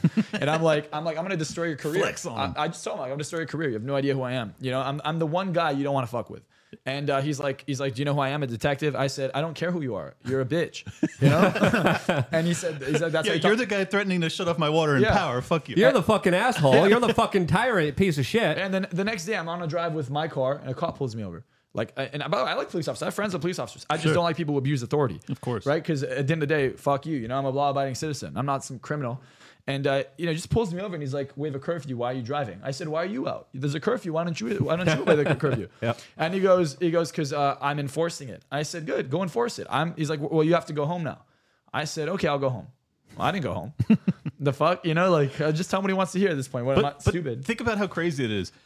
Mandating a a, a corporate product be put in your body, mandating that you can't leave your home past a certain hour, and then also the day, threatening to you, shut know? off your power and water if you go against any of this. That isn't America. That's not the country I grew up in. I, mm-hmm. I, I still struggle to understand how people went along with this shit. It's so fucking counter to everything I ever thought this country was founded upon, or or what like the fabric of who we were as human beings. I'll never I'll never recover from like that awakening that so many people were okay with it. It's horrifying. Did, did you try to hypnotize the cop? Because that's what I, I would have. I would like Well, I, kiss my ass, motherfucker. Get over here. Uh, kiss that fucking white ass bitch. I, I, I didn't do it then. No, I, I was just. You're I a was pig pissed. now. Honestly, Sorry. I was reactive. I wasn't in controlling the frame because I was I was pissed off. So I wasn't in, in the right, Right, frame right. of mind. But you know, I, I'll tell you something that I view. I'm gonna have kids one day. Some of you, you, you have kids. Not yet. No. Do you have kids yet? I want to have kids. Okay, so we're all gonna have kids one day. A lot of you watching this have a family. These people are trying to ruin your kids' lives. Like maybe you're not gonna be around long enough for them to implement all these things. I'm 25. I'll probably be around, but let's just say I'm not. My kids will be around. Right. And you look at this, and it's like if someone forget the government. If someone came to you and said, "Hey," I'm going to destroy your kids' health. Health. I'm going to destroy their mindset. I'm going to destroy their belief system. I'm going to make depression rates higher than ever. I'm going to make sure they're on some kind of pharmaceutical, whether it's Adderall or some kind of drug, and they take it like candy. In the 70s, there was a big pharma CEO openly talking about how his goal as a CEO, think about it as a business, to make everyone take pharmaceuticals like it's candy. He said, I want them to chew it like it's gum. That's what I want. And that's what's happened. So imagine someone comes into your house and says, I'm going to violate your kids' health, mindset, future. I'm going to destroy their ability to do anything. Who would allow that? Now, That's a if- declaration of war. well, well, now imagine they're doing it nicely. Oh, you know, we're doing it for your greater good. We're doing it for your benefit, for your health. And they're lying to you because people are becoming less healthy. Everything they're saying, the opposite is happening. Talking about a Russian collusion with Trump, the very people who had the Russian collusion. The current president right now had a Russian collusion and a Ukrainian collusion. His son's finally being charged. I don't think he's gonna it's gonna happen, but you know, mm. like all of this is happening. And by who? By our current president, who, in my opinion, He's the one touching people. Like, would you let Joe, if you're watching this and you're a Joe Biden supporter, would you let him next to your daughter alone in a room? Maybe now because he's delusional. But take him 10 years ago. And this is a man who says the N word on camera. This is a man who says now he has Kamala Harris, okay, as VP. Like, it protects him. Like, what people forget, and that's the problem. You forget. Don't forget. Go look at everything this man has said. The fact is, more African Americans are incarcerated because of Kamala Harris than most politicians. She's the reason. I mean, you look at it. If you're African American, how are you voting for these people? And they're telling you they give you more money. They're not giving you more money. they're, everything they say, they lie. And honestly, the other side of I, I'm I was Republican. I look at them now. They're all liars too. Yep. They're all two bird. It's the same bird, two wings on the same bird. Something has to change, and the thing that has to change is you as a parent, as someone who cares about your family, your parents, your friends, their health, the future of the country we're in. You know, internationally, everyone wants the U.S. to fail. Everybody. You go anywhere else, they hate the dollar. They want the U.S. to fail. I'm a proud American. I believe in this country. I believe in the US. I think if you're an American, now is the time to say, do not come in my fucking house and fuck with my family or my friends. If you do it together, these people are pussies. They are actual pussies. That's why they don't go to war and they send your fucking family, your friends to war because they're pussies. And I hate them. So I, I actually hate them. And they're here and they're going to try and take him down. And I've never talked about politics openly ever. And it's probably not good for my brand. It's probably not even good for my future if, if this, you know this happens. Especially if I blow up, they're going to find I this. I love it. But I don't care. yeah, but if you don't speak up now, we're all going to be in the sinking ship. The American empire, the United States, is a sinking ship, and all these rotten, rat bastard politicians are literally running around and stealing the silverware and fucking screwing you over, jumping And on the life them. preservers, You're letting them. and and you're you're cheering them on. You're the band playing the song. You're going to be stuck on that boat. You're not getting on the life preservers. It's going to be all the trans people, all the LGBTQ people, all the chicks with dicks. All of those motherfuckers are going to be on that ship saying "fuck you." You're not getting shit. They're not going to be And on it either. not. Yeah, They're not going to be on it either. I promise you, because they don't care about them either. It's all They're about- using them. They're using them. And that's what communism always did. They, they took a disenfranchised group and they weaponized them against the general public and they made them a protected class. But when you look at communism and its true history, especially when it unfolded in the Soviet Union, when it unfolded in Cambodia, when it unfolded, unfolded in China, the people that were the biggest supporters of it, the people that were right next to Mao, right next to Stalin, they're the ones getting ex- executed. They're the ones getting assassinated. They're the ones getting fucking murdered more than almost anyone else as the revolution eats their own well, first they go after people Yeah. that, that that oppose them, and then they get rid of their supporters because they know we only got here because of the supporters. We got to fucking take them down if we're going to sustain this power because they also threaten us because they got us here. Well, so because those people are the revolutionaries, they've already proven that they they have the willingness to risk it. So if you're now in that position of power as the totalitarian ruler of the communist nation, well, those people got to go too because they're not going to get what they want ultimately. Because ultimately, communism doesn't produce the goods that are necessary because there's still scarcity. Unfortunately for communists, they don't they don't seem to Well, understand it's, that. It's like creating a, a weapon of mass destruction, using it to get the power, and then knowing that the same weapon can take you out of power. So they have to get rid of the weapon. Right? Exactly. So that's the same thing that's happened there. And, uh, oh, well, go ahead. I was just gonna. I just want to uh, clarify that the the reason that that oftentimes, even though what we're really functioning under right now is fascistic, uh, because it's it's big business and government working in tandem to uh, subjugate and circumvent your rights, the Bill of Rights in particular. The the reason that it's ultimately communist, eh, or the reason I oftentimes will use that word, is because what used to be class struggle, which is how the old Marxist model functioned, was that they would divide us by class and then have us tear each other apart based off of you know the haves and the have-nots. Well, now it's privilege and ultimately racialism and dividing us by our skin color, our immutable characteristics, things that we can't, we literally can't do Yeah, can't- anything can't about. change 'em, yeah. Uh, but but now I am all automatically the bad guy because I'm white and straight. Oh, and I also happen to have money, so I'm fucking super privileged and ultimately the bad guy. And this is just not it's not conducive to a productive society moving forward. Anybody that actually thinks that this is going to get us to a brighter tomorrow is out of their fucking minds because guess what? I'm not going down without a fight, folks. I'm not going to just let you tear me to shreds because of how I was born. It's insane. And no one should allow for that. And no one will ultimately. Yes, absolutely agree with that. Uh, I had another point I was going to make. I was like, Clint, you're getting close to that thing that we talked about before, but uh, we're totally fine and we're totally okay. Okay, okay. Uh, but uh, but that, that kind of uh, threw me off track. Before we get into MK Ultra, because essentially a lot of what they're getting away with is done through using psychological tricks, using hypnosis, using mind control, and and this is why I want to talk to you, Marczell, specifically about this. Before getting into that, I want to address uh, one of the Rumble rants by Import T- CH who says, quote, I am convinced my grandmother was killed by an experimental vaccine. She went downhill so freaking fast and then she was just gone. Yes. Sorry to hear that. Impromptu.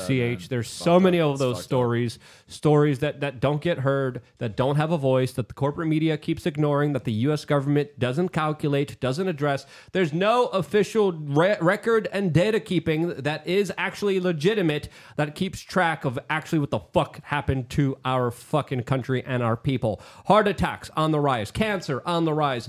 All these diseases that that previously, just a few decades ago, weren't that fucking important, weren't that big of a fucking deal, are now exploding in the numbers, in the stats. And gee, we wonder why. Is of course, I think that there's a biological warfare against the people of America, specifically as we're dealing with record high levels of, of obesity, record high mm-hmm. levels of depression, suicide, and cancers, and all these other fucked up ailments that, that I think could be tracked towards powerful people abusing their situation, abusing their position in power, and fucking you over. So this is this is you want, go ahead. Oh, I was just going to say, and this is this is not like challenging to prove. All you have to do, uh, I've had Edward Dowd on Liberty Lockdown. He's a brilliant guy. Used to be actually a BlackRock financial analyst, but now he's telling the truth, thankfully, because we have a good brain that is now in the fight alongside us. Uh, the excess mortality and the insurance claims. That's all you need to look at to actually see that why after we already have the vaccine rollout, which is 100% safe and effective, obviously, that excess mortality is higher this year than it was during the the heart of the pandemic. And i'm talking globally. So it's just it's just irrefutable that there is something fucked up. And what's the one thing that changed over the past few years? Oh we all were forced into taking this vaccine. So Steph, you had something to say because you put the camera on yourself for a little bit there. Or Uh, did I just no. miss that? Uh, we got another super chat by Cornelius Buttknuckle. Great uh, super chat there. he says, Hey, Clint, I hear chickens get free room and board at the Beanie compound. Uh, so, Cornelius Buttknuckle, great name. Thank you for that $10 Streamlabs i just want chat. to i just want to have a chicken named after me like luke does at the compound that's pretty cool You know, earlier you said something that I think a lot of people missed, and I'm gonna just highlight it because I think it's really important. You said that this is happening. You know, you, you highlighted a future tense. It's happening in the future. Most people are not future focused. Yeah. They do not see the future. Actually, 99% of the population does not see the future, which is actually why you can influence someone. Everything in persuasion and influence, just so you guys understand, happens based on there's a timeline in your brain.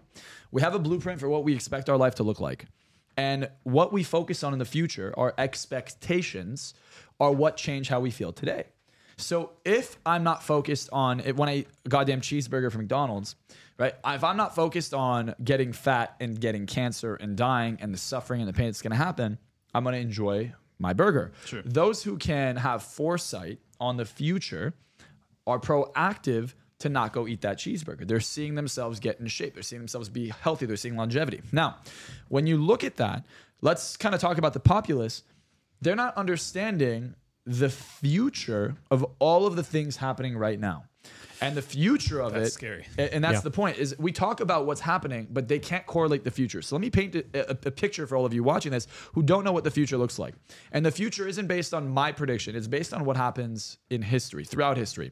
Technology is advancing very, very quickly. The difference between now and before is if you have one piece of technology in your house and you're part of a resistance, they're gonna know. They're gonna know. If you have a phone that's dead for three years, they're gonna hear you. They're gonna know. And now there's it's gonna be a lot harder to fight. Right now, you could still talk openly. We have, still have Rumble. We still have these platforms. If things continue as they are, this platform is not going to exist. Twitter is not going to exist. There's going to be censorship on levels you don't know about. You won't be able to say anything. It's going to be like North Korea. And if you breathe the wrong way, if you look the wrong way, you're not going to have it right. Now, you say this is hyperbolic, this is crazy, but you could see where it's going. Oh, and this eh, this is not new. This is history. This has happened many times before. They say history repeats itself. Study history, and you're not going to have any doubt. Yep. And either you stand up today, now, and start to see the future, and it should scare you. It should scare you into taking action. Because you say, well, I don't want to take action because I'll get canceled, I'll get arrested, I'll get killed. No, not yet. But within a year or two, if we don't take enough action now, if we lose the next election, I can guarantee you that that's what's going to happen. Yeah, if people keep complying and just doing what they're told and not questioning and being obedient to the machine, then of course we So are in grave step? So uh, I, I think what you mentioned here is is absolutely important, and I, I was going to ask you about MK Ultra, but we could skip over that because one of the things that I wanted to talk about are some of my brain hacks that I personally utilize, and one of them you kind of hinted on, and that was perceiving and looking at my future and I do vision boards. A lot of people are like, vision boards are gay. I don't give a fuck. I use vision they're- they're not gay, actually. I like vision boards and I use them all the time. I use a journal all the time.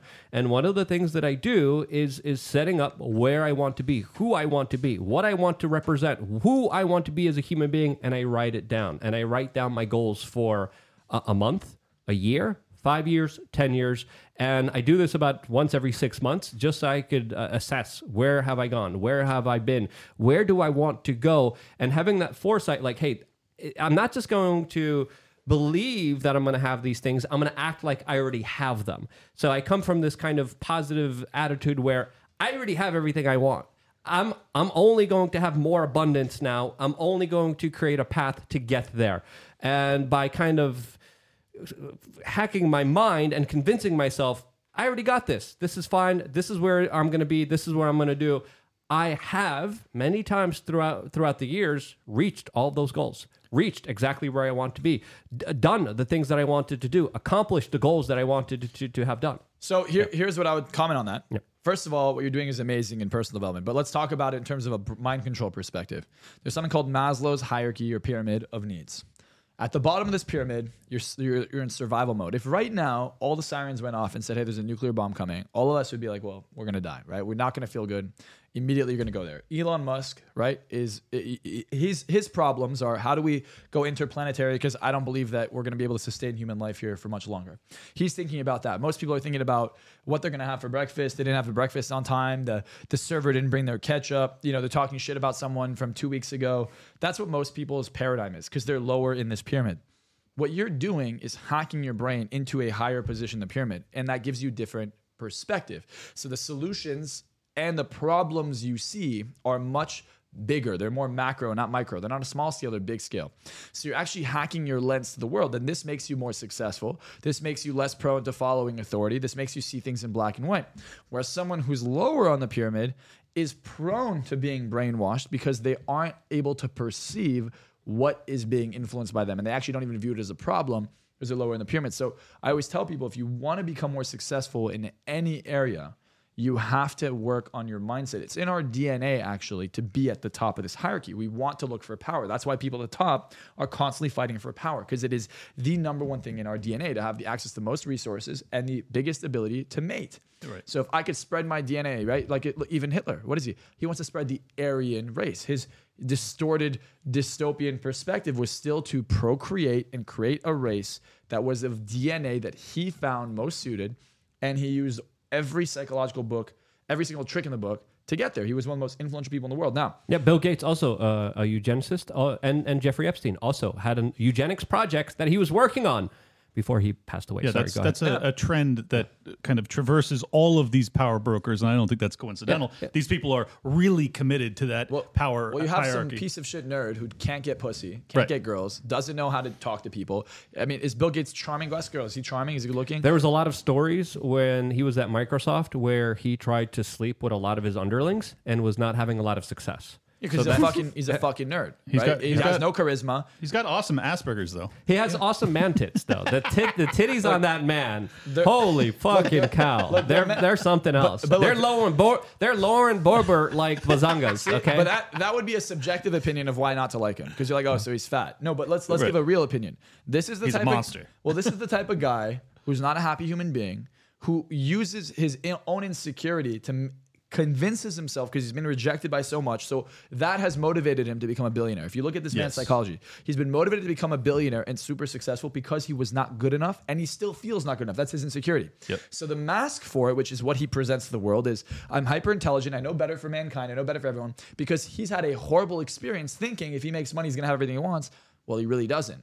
And the problem is he's never done the work on himself. Now, when you look at someone on their scale, even though he's perceived to be at a higher level on Maslow's hierarchy, right? And he's looking at world problems, he's still looking at it from the wrong lens. He's not coming from love, he's coming from anger and mm-hmm. resentment, mm-hmm. hating society because he's not confident. So when you look at someone who's who's in scarcity in any area, and he's clearly been in scarcity his whole life, especially in validation, in mating, right? He's been in scarcity there.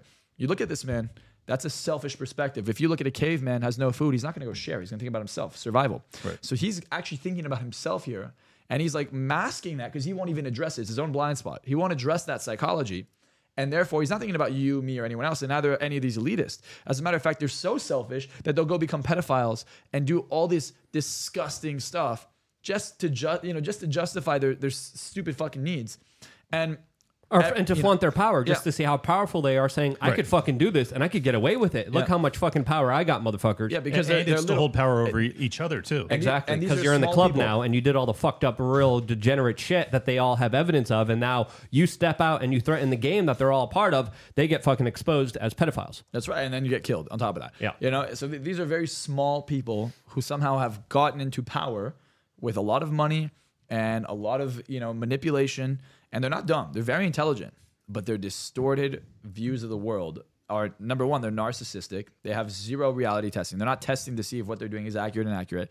Now, you know, they might argue, well, look, you know, and by the way, the human mind is very easy to, to, to convince. Like, you only need to give someone maybe two, three pieces of evidence, and that's it. That becomes a belief. They generalize everything, and they'll delete anything that doesn't show them anything else. So, you know, you look at these people, I disagree that this is someone we should listen to. I actually don't believe that any of these people at the top should be listened to because they are disconnected from reality. You know, the best CEOs are what? They're disconnected from every employee. No, they're able to go into every single part of a business and look into it. Same thing happens when you're looking at the US. The US is a company. It's a massive company, and everyone inside of the GDP, right? It's just a, it's an economy. So when we're trading with people, we're trading at a profit or a loss. None of these people understand. Like it's like when we're trading with China or we're trading with France at a negative GDP, we are giving them more money than we are making.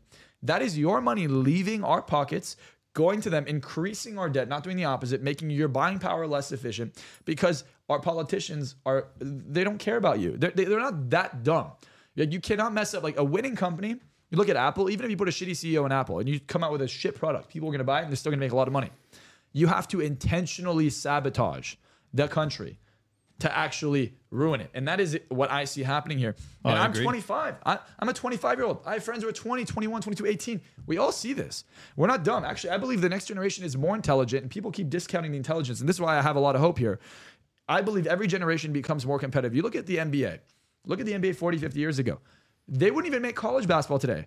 College basketball is more competitive than the NBA was 40, 50 years ago. You look at the NBA today, yeah, maybe because they got political and no one's watching it, but the competition is insane. Yeah. These players are so talented and they're so much better and so much more athletic than they've ever been that to be a great now is almost unheard of. It's uh, you, you have to be the best, the best, the best, of the best, the best of the best Right. to become a great, right? And the same thing happens here. Your attention spans 100 years ago were 54 minutes. Today they're seven seconds long.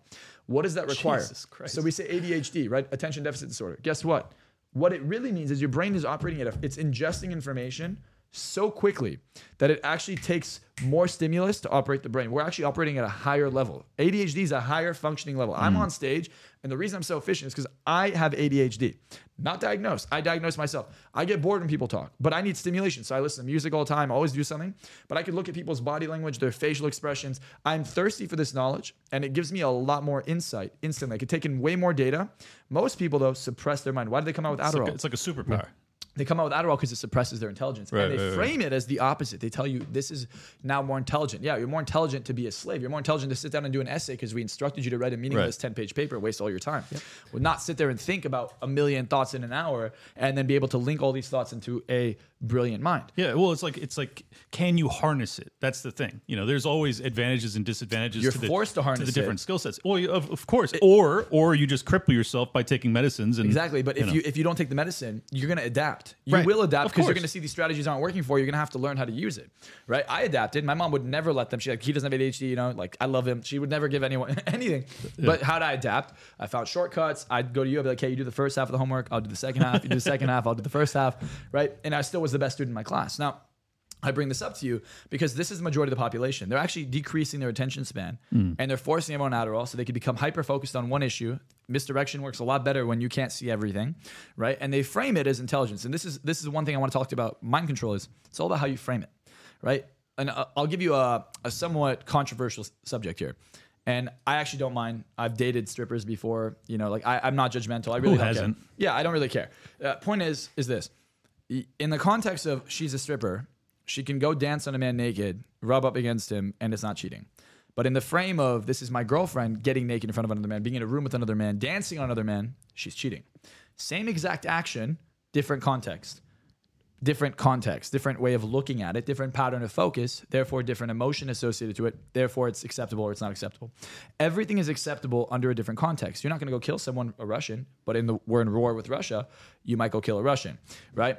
It's all about context. So if they can feed you the right context, they can get you to act in a way that they want want you to act. So for instance, with Russell Brand, under the context that he's a sexual predator, you stop listening to him. You stop giving him credibility. Under context that Joe Biden is a martyr and he's righteous and he's so good, and that's how they like to frame these liberal politicians. And then they do the opposite. They try to antagonize the Republicans, right? And then demonize them and attack them, especially because they own all these media platforms. Um, then under that context, it's now a virtuous thing to do it. They frame wearing a mask and getting the vaccine is virtuous. You care about human life. When in reality, it's the opposite. You're actually encouraging a Holocaust, a Holocaust that we don't even know the effects of, right? Yep. So, and you look at World War II again. Who wrote history? The winning side. Hmm. I think there's more to World War II than people even know, and unfortunately, we can't see it. So hmm. here's what I'll tell you: Do you think that the U.S. couldn't stop Hitler from like they didn't go into World War II because of Nazi Germany destroy, killing Jews? That's not why they went into World War II, even though that's how they like to, to frame it. Of course. that's Yeah, not why. They, absolutely not. They actually covered it up. Uh, FDR knew that there was these kind of camps out there. He could have stopped it by also bombing some of the railroads. There was Polish intelligence that was literally warning the world of this, and they were like, "Let's, ah, we're just going to ignore this at all." But but again, that history is told by the winners. Highly uh, redacted, highly edited, and skewed in a way where we don't see the negative side of, of our own side many times. Well, Yeah. any conversation about it, just rudimentary, is cancelable. So Look, well, look, 1939, right? We had 1939 war started. 1945 it ended. So you had, uh, you know, camps really started ramping up in 1941. You started having all the anti-Semitism early 1930s. But okay, so you have 1941, 1945.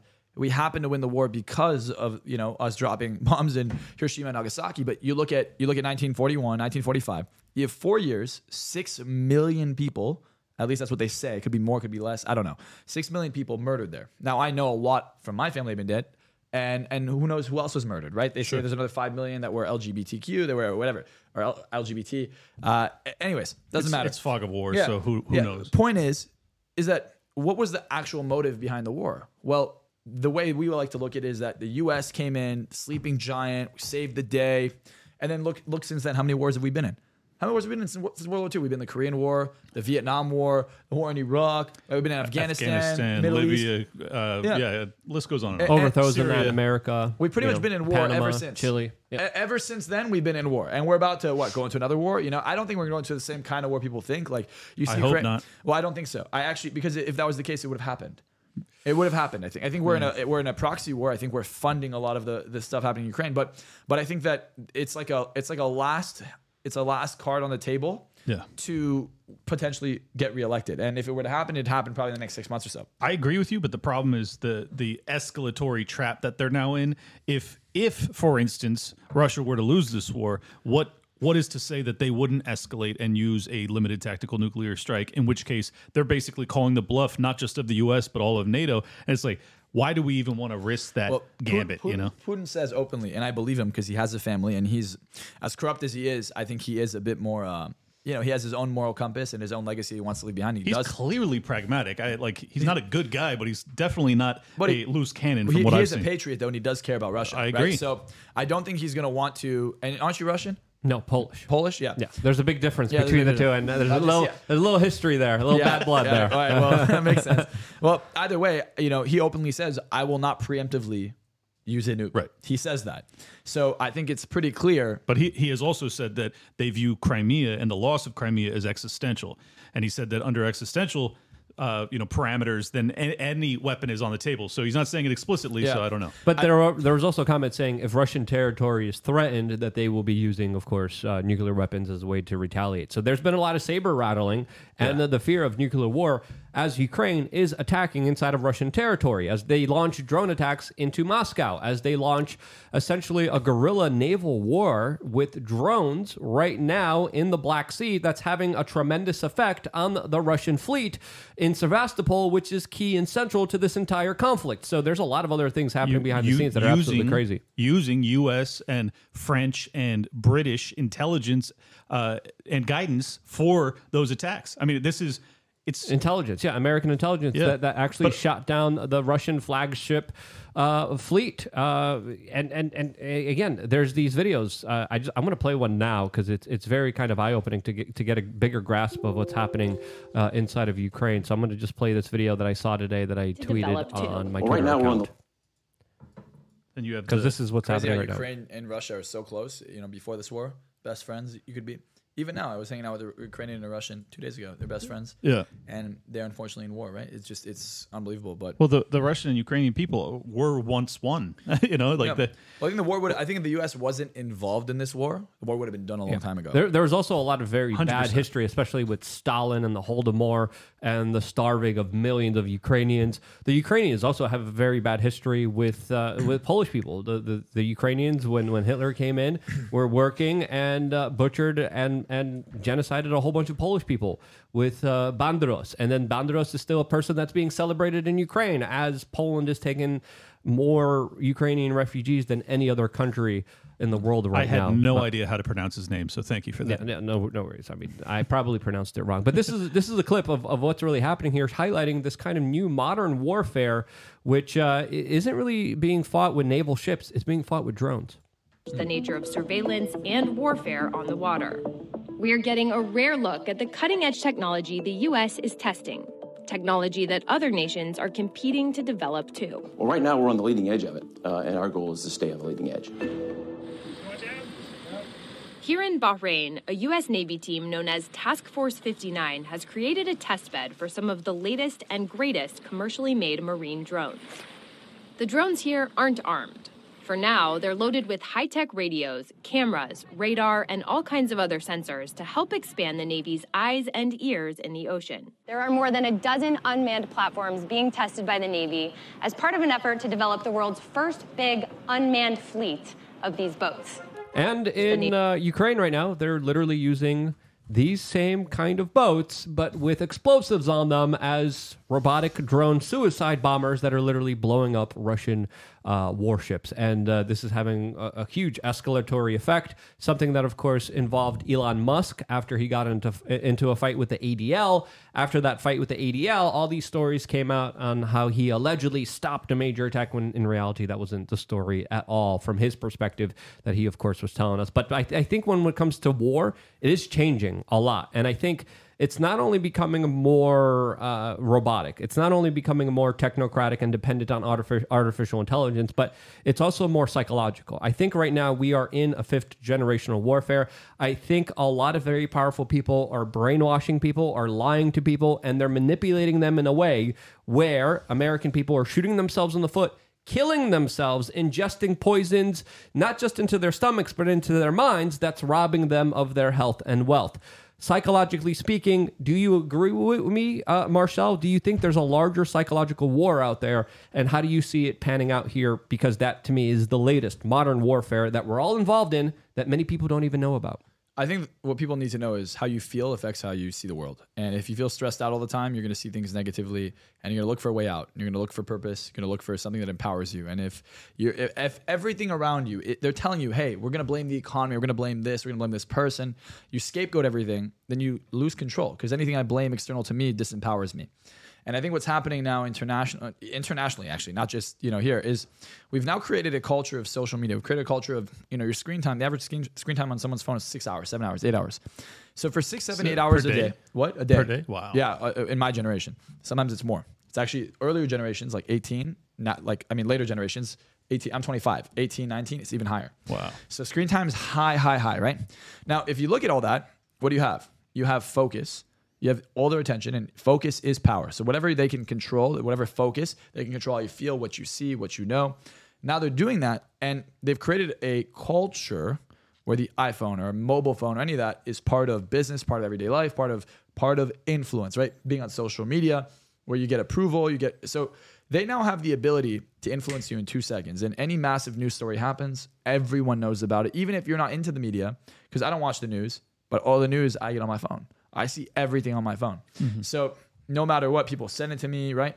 So that's number one. We have focus, and that focus can shift. There's three things that control someone's emotions your focus, your physiology, what you ingest, your health, right? Like, you know, if I'm constantly eating a bunch of burgers and and milkshakes, my blood sugar's high. I'm gonna feel lethargic, lazy, tired. Uh, I'm not gonna want to do anything. I'll get diabetes, right? All that. My physiology and my self-talk. What am I saying to myself? You know, mm-hmm. and you see all these people that are being almost famous because they're depressed. They're like, I'm so depressed. I'm sad, and the culture is rewarding it. Mm. And when you reward that belief system, and that becomes a winning strategy. Well, people unconsciously start to implement that strategy themselves because they want the same recognition. And what you were seeing is depression is becoming a status. It's becoming a way to gain status. Same, same in anxiety. It- Anxiety. and it and it's being promoted in the algorithms where it's this kind of uh, you, you know hurt class where it's popular now. It's trendy to to be hurt, to be a victim, to to, to be punished by the- by a ruler on top of you that's punishing you, and a lot of it is just made up. It's Well, arbitrary. and, and hence the the skyrocketing gender dysphoria too, because that's or, or just classifying yourself as queer or whatever, even though you're probably not. Uh, it seems It's as all, if it's a virtue signal. Yeah. Yeah. So we got all time depression rates, all time suicide rates, all time drug overdose rates, you know, everything negative that's supposed, all time obesity, right? All time highs. Like you're looking at all these things and you're like, well, why is it all getting worse? What changed? Well, when, if you look at, if you look at stats, I believe they started changing when we started to actually have a cell phone.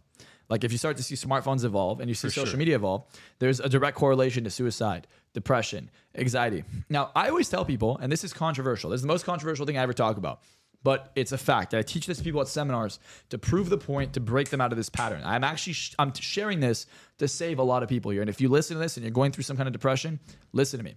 What does a baby do when it when- when it's young and if it wants attention from its mother or father? cries. It cries, and then it's rewarded. That's a strategy. That's a infant strategy. They cannot communicate. They cannot get up and walk. They cannot talk. As you get older, you're supposed to develop new strategies that help empower you and show you. A lot of people don't develop these strategies, emotional intelligence. They don't have the emotional intelligence. So they get anxious, they have a panic attack, or they get stressed out, or they cry, and then it's rewarded by their parents, by their peers, by their friends. And then when you reward it, someone's depressed. If you've ever dated someone or known someone who's sad, and you're like, "Oh, I'm sorry, come here." What do they do? Do they stop crying? They cry more. It gets worse because the pattern. You want more love now. What do you do? Your brain goes, "Well, to get more love, I got to get more depressed." so it reinforces Yeah, it. so it reinforces it. Or you interrupt the pattern and you say, shut the fuck up. Like anyone who's depressed around me, I tell them, guys, shut the fuck up. Go home. Get out. And they're like, what? And they start laughing. That's what happens. The pattern interrupt. Their brain goes, what? And now it has to look for a new strategy to achieve the outcome. Oh, that's interesting. And the new strategy all of a sudden would be laughing. And I'm like, why are you laughing? And I reward that. Right, so right. at seminars, I'll reward this. Tony Robbins does this. A lot of people understand this, do this.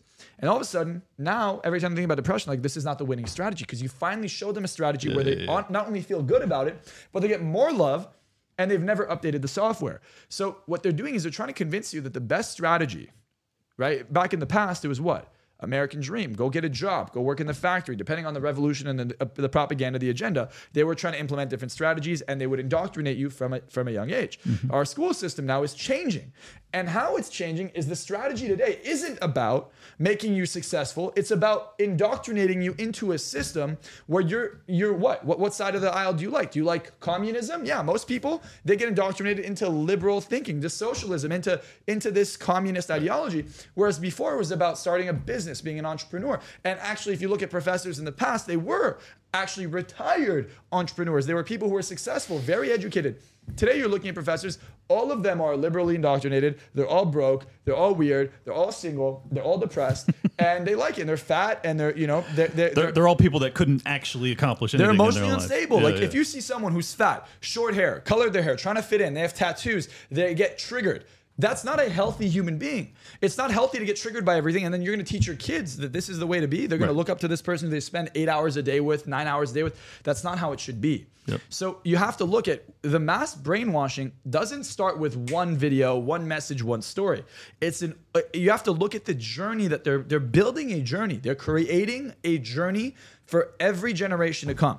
So you have to look at it all the way from preschool, kindergarten. And what are they saying? Do your homework on a computer, on an iPad. So they have control of an addicting thing. So you're always going to be on a screen from when you're young all the way till you're old. And they're going to make your your what? Your belief system and your attention span, they're going to change everything. They- have complete control over people from a young age to, to now. So imagine, you know, those videos you see in assembly line, someone walking down the assembly line and they kind of fall off into their death.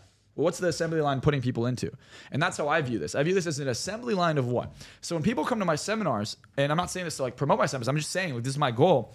I give people the tools to break them out of this because I have the ability to do it. And I then hypnotize them, literally hypnotize them out of this mass brainwashing. Two days ago, three days ago, I had a seminar in Miami. I promoted it for three days. I had a few hundred people show up, and I'm sitting there and I'm hypnotizing the room. And the first person I hypnotize, I call them up, I hypnotize them, and I see in the audience, I'm very perceptive. I'm, I'm literally probably the leading expert in the world in psychology, and I'm, I'm, I'm going to show off now so people understand why I say this. Hypnotize this guy. I had no idea I was going to hypnotize him. I just knock him out, put him on the floor, and then I explain it again because now I was busy with him. I couldn't see the reaction of the audience. So to reignite the reaction of the audience, so I could then see people's observation. I repeat the story. I'm like, you guys see how crazy that was? And I start telling him, like, you know, I put my hand up, I hypnotize him, and I see in the far right, because when you're on stage, you see everything. You're, you're not just focused on one thing, you have peripheral vision. Sure. I see these two women, and they go like this. They have the facial expression of surprise and shock. So she's replaying it in her head, literally hallucinating it happen as I'm repeating it, which is a hypnotic phenomenon. And I said, only reason she'd be shocked by this is because for the first time she's seeing someone what? She's seeing someone lose control and it horrifies her.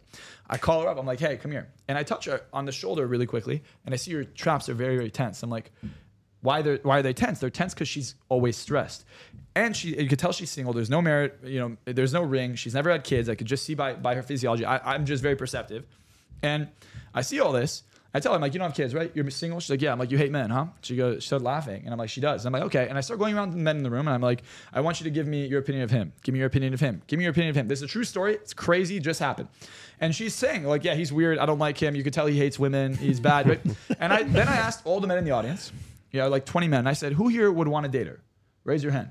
Not one. I said, you're wondering why men don't like you and you walk around and this is how you make men feel. You make men feel uncomfortable, all this. And I said, because you've been brainwashed. And she's like, well, look, this happened to me. And I, I called her out. I said, when you were four, something happened to you, right?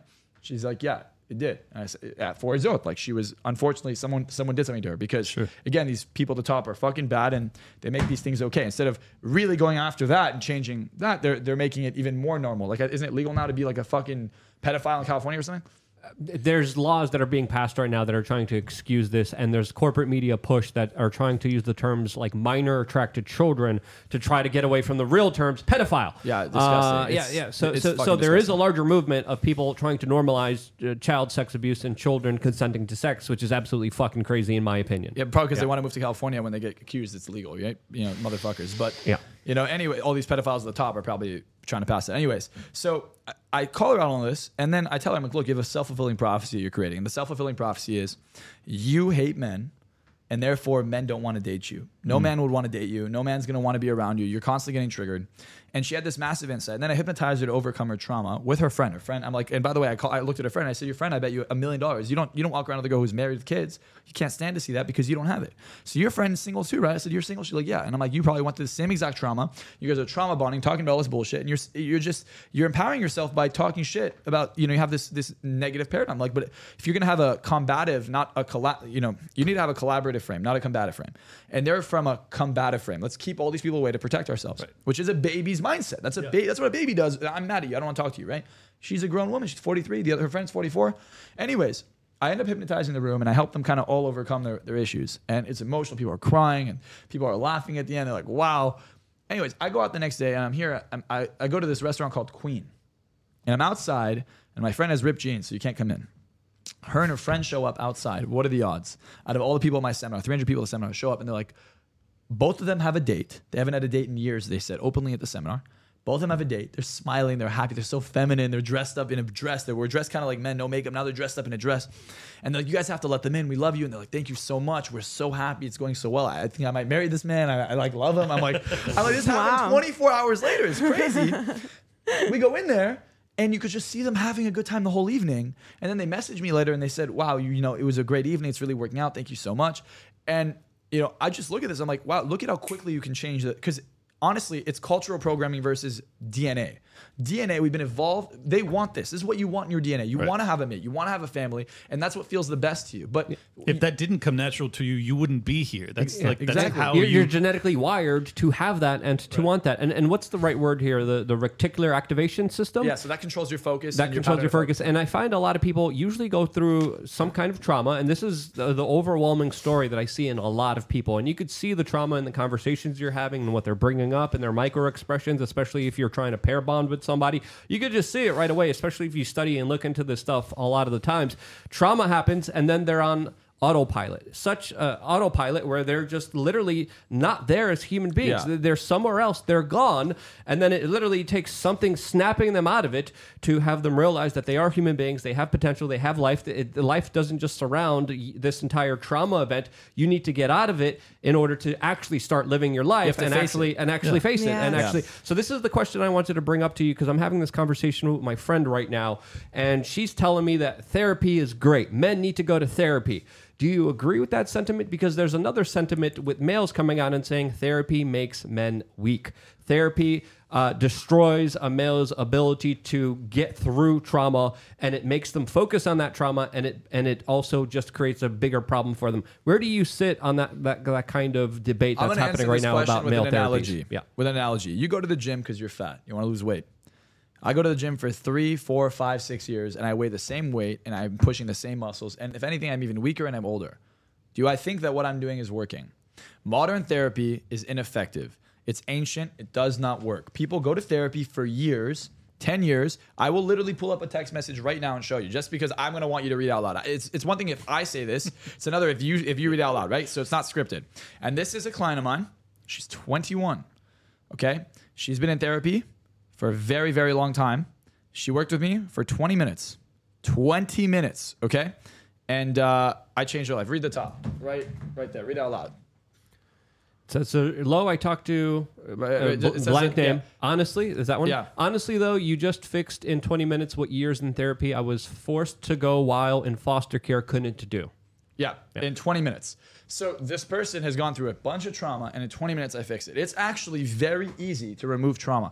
It is very easy to change someone's psychology. I will call someone who's up on my stage in front of 500 to 1,000 people, no confidence, no charisma, nothing, and I will snap my fingers and instantaneously, male or female, they become a world-class public speaker with charisma, confidence, and you think it's temporary? It's not. It's permanent. It is so fast to make a change, and that's the most controversial thing I think is about me is.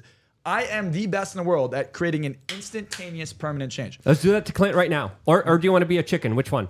Whatever you Oh. I would much rather not be Chicken, a chicken. it is. Got it. All right, we got the chicken. Wait, wait. We got some super chats uh, to address here before getting into uh, the bigger conversation here. One by Luke MP. It's at eleven dollar and eleven chat super uh, super chat saying, "quote I have struggled the past decades to show my family and friends what is going on.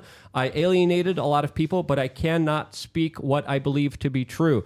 I just need to learn to communicate better. Keep up the great work. Love you guys. Thank you, Luke MP, uh, for the eleven dollar super chat. Do you have a comment on that? seminar, 11, 11. I'll compliment. 11, I'll, 11. I'll give him. A, I'll give him a free ticket to my next seminar if he wants, and I will. I will change his life. Love it. Get in contact with Marczell through, I guess, my Twitter or his And- and- Instagram. and Instagram's good too. And uh, yeah, I, I, I've been to some of the seminars, and uh, yeah, I mean, uh, with uh, Owen Cook as well.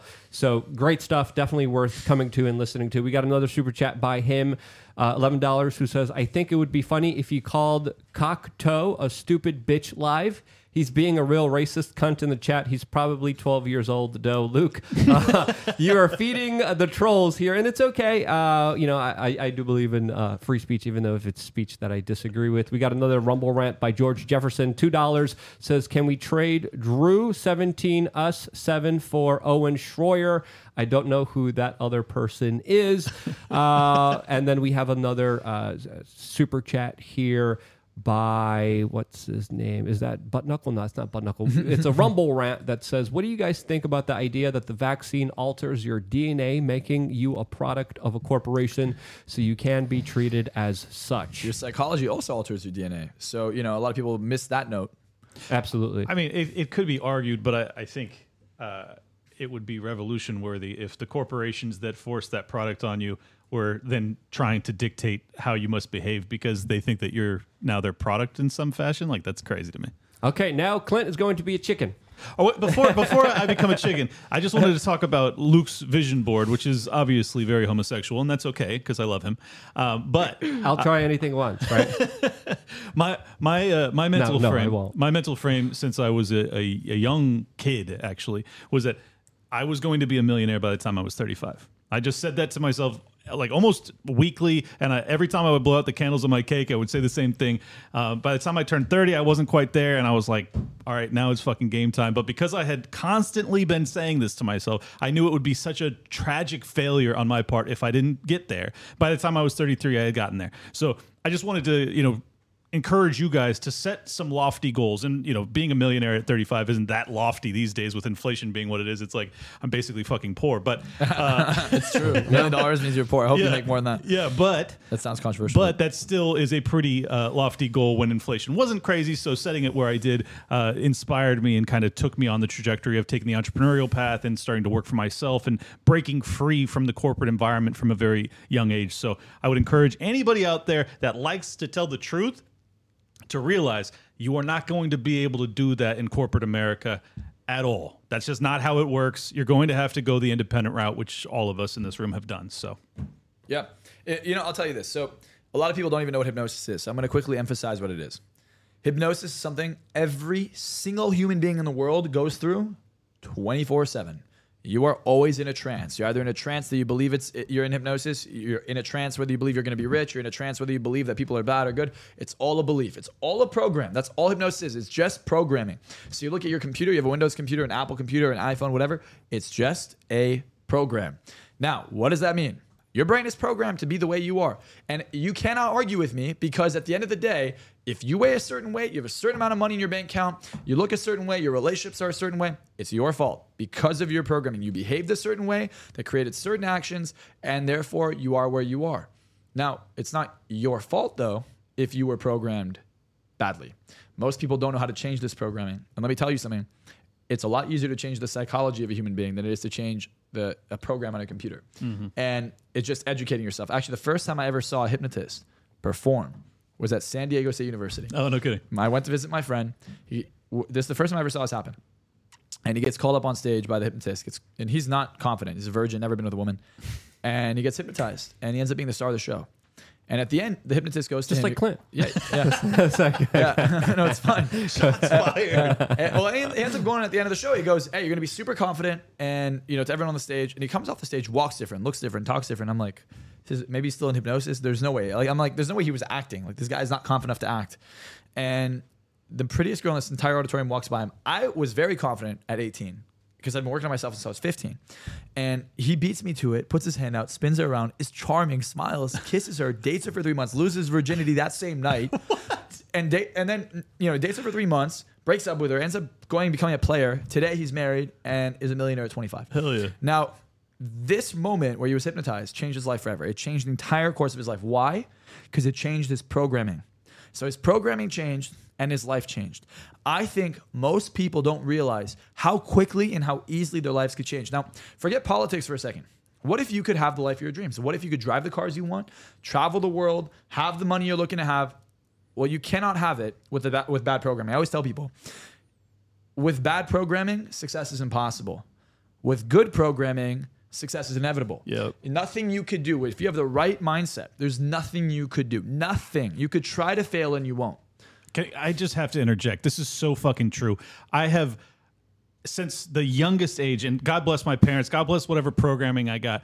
I have been so unbelievably convinced that I am unstoppable. And I know that sounn't totally narcissistic and No, egotistical. No, but you see the that's that's how I've always I've always been like I'm going to I'm going to find a way. You can't stop me. Like I'm going to fucking find a way. And just having that faith, that belief has gotten me through everything. See, but people are people are programmed to believe that having confidence is narcissistic. People are programmed to believe that having money is bad, evil, greedy. You know, it's the root of all evil. It's dirty. Right. If you believe that, you're not going to make more money. I want you to understand, like, confidence is beautiful. Confidence is what makes people good.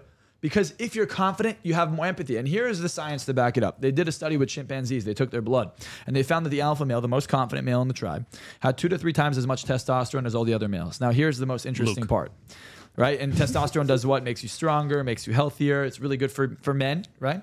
Now, if you look at the eldest female, like the senior, the grandma, she has way more oxytocin than everybody else. They took his blood and they also found out the alpha male had two to three times as much oxytocin as the rest of the tribe. Now, oxytocin is the chemical for connection, for empathy, for selflessness. And what happens when you're confident is you're at the top of the hierarchy. Your brain believes it's we are in a confidence hierarchy. People don't know that. It's not money. I walk in a room when I was 17, 18, the least rich, the most broke guy in the room, the least famous.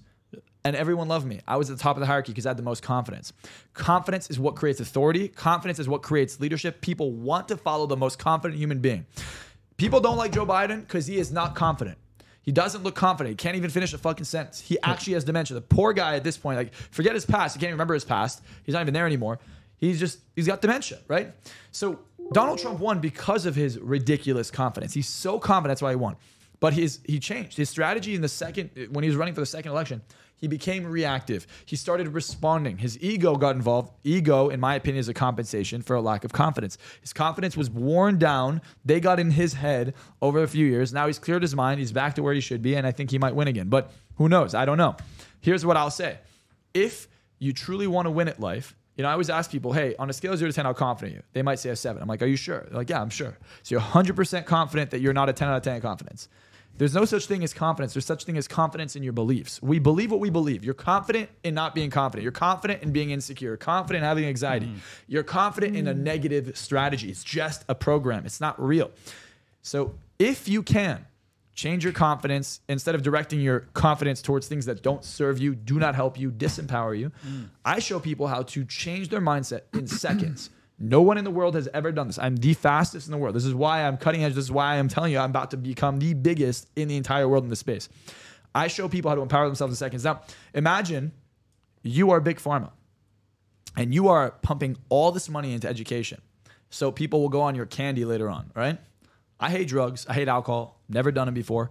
So you do all this, and all of a sudden now there's a new culture where people are learning, how to change their mindset in seconds. They don't need your shit, your candy. Now what? What are you gonna do? Well, it, it's Go bankrupt, it's- Well, hopefully. yeah, it's uh, well, you know, but they're powerful.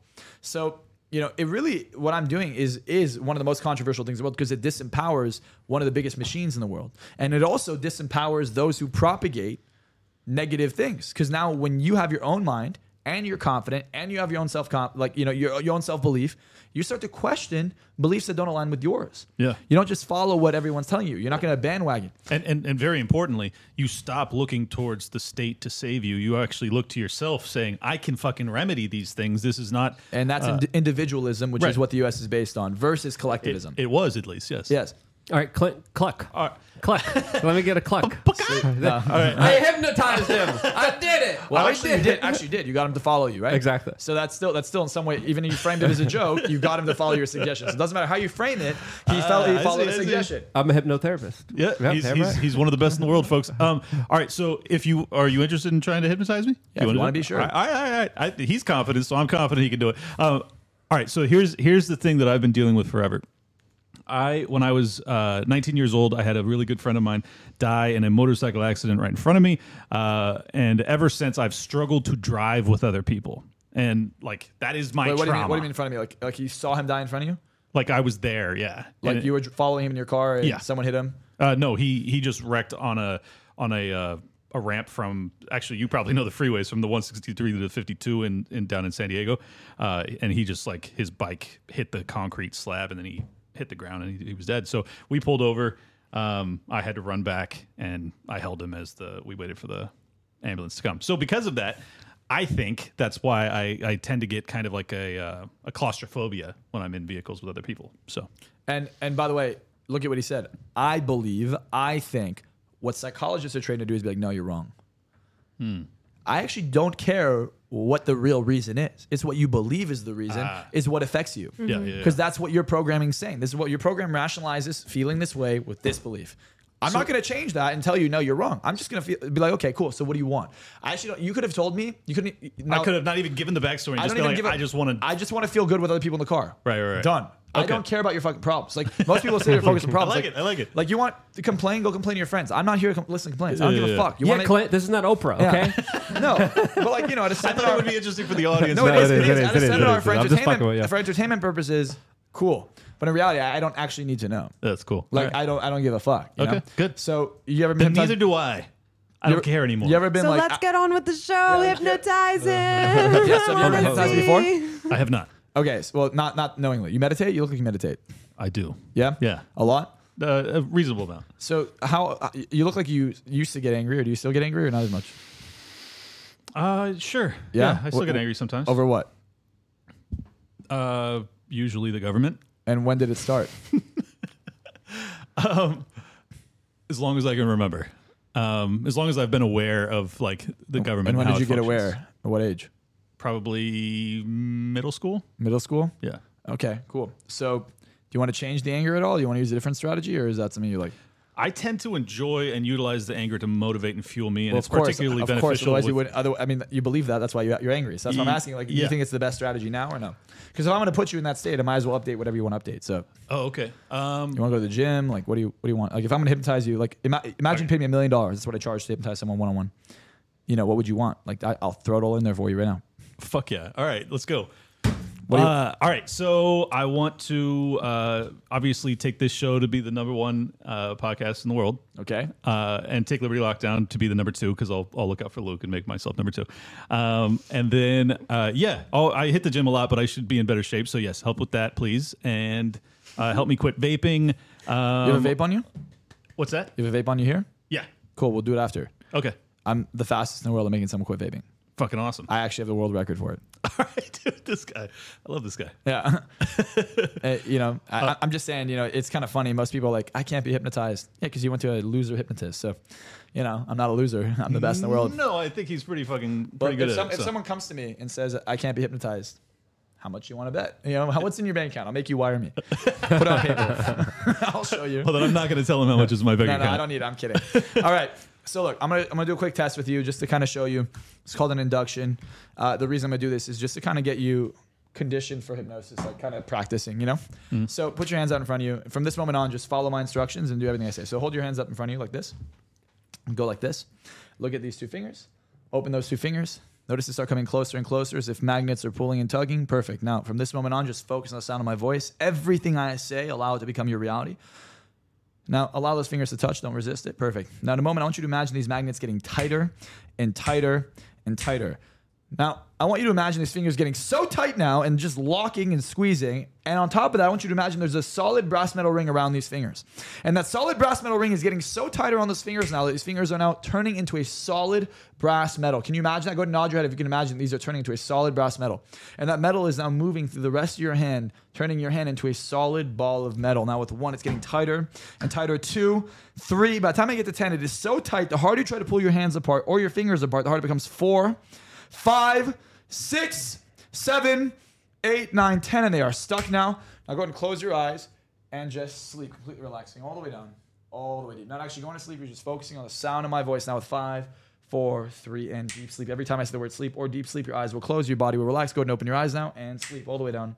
All the way deep. Eyes open, sleep. Eyes open, sleep. Eyes open, sleep. All the way down. It's called fractionation sleep. It's supposed to hypnotize them quickly. I want you to imagine now that your eyelids are so heavy and so relaxed that your eyes are now stuck. You can try and open them. Notice you can't and sleep even deeper. You find that the harder you try to say your name, the harder it becomes. Try and find it. Notice you can't and just sleep all the way down, completely letting go.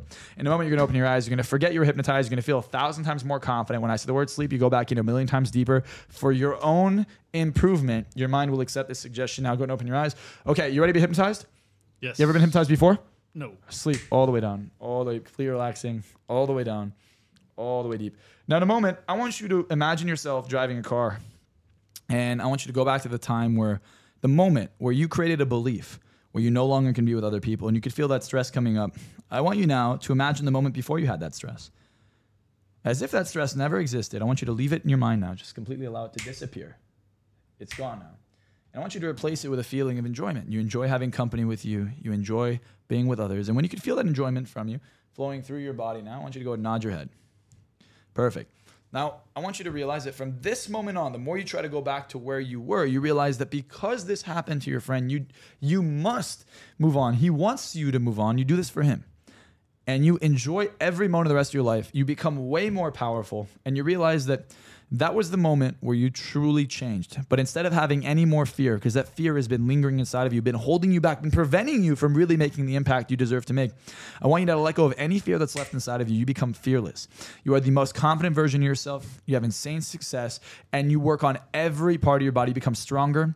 You go to the gym. You become healthier. You get the number one podcast in the world. Any podcast you're a part of becomes number one. You could feel that confidence growing inside of you to the point where, on a scale of zero to 10, Take a deep breath, bring it up to an 11 out of 10. You project your voice louder, you sit up straighter, you feel empowered. Now I want you to bring it up to a 1,000 out of 10 and sleep all the way down. Just allow that confidence to come all the way up to a 1,000 out of 10, allowing it to just flow through you.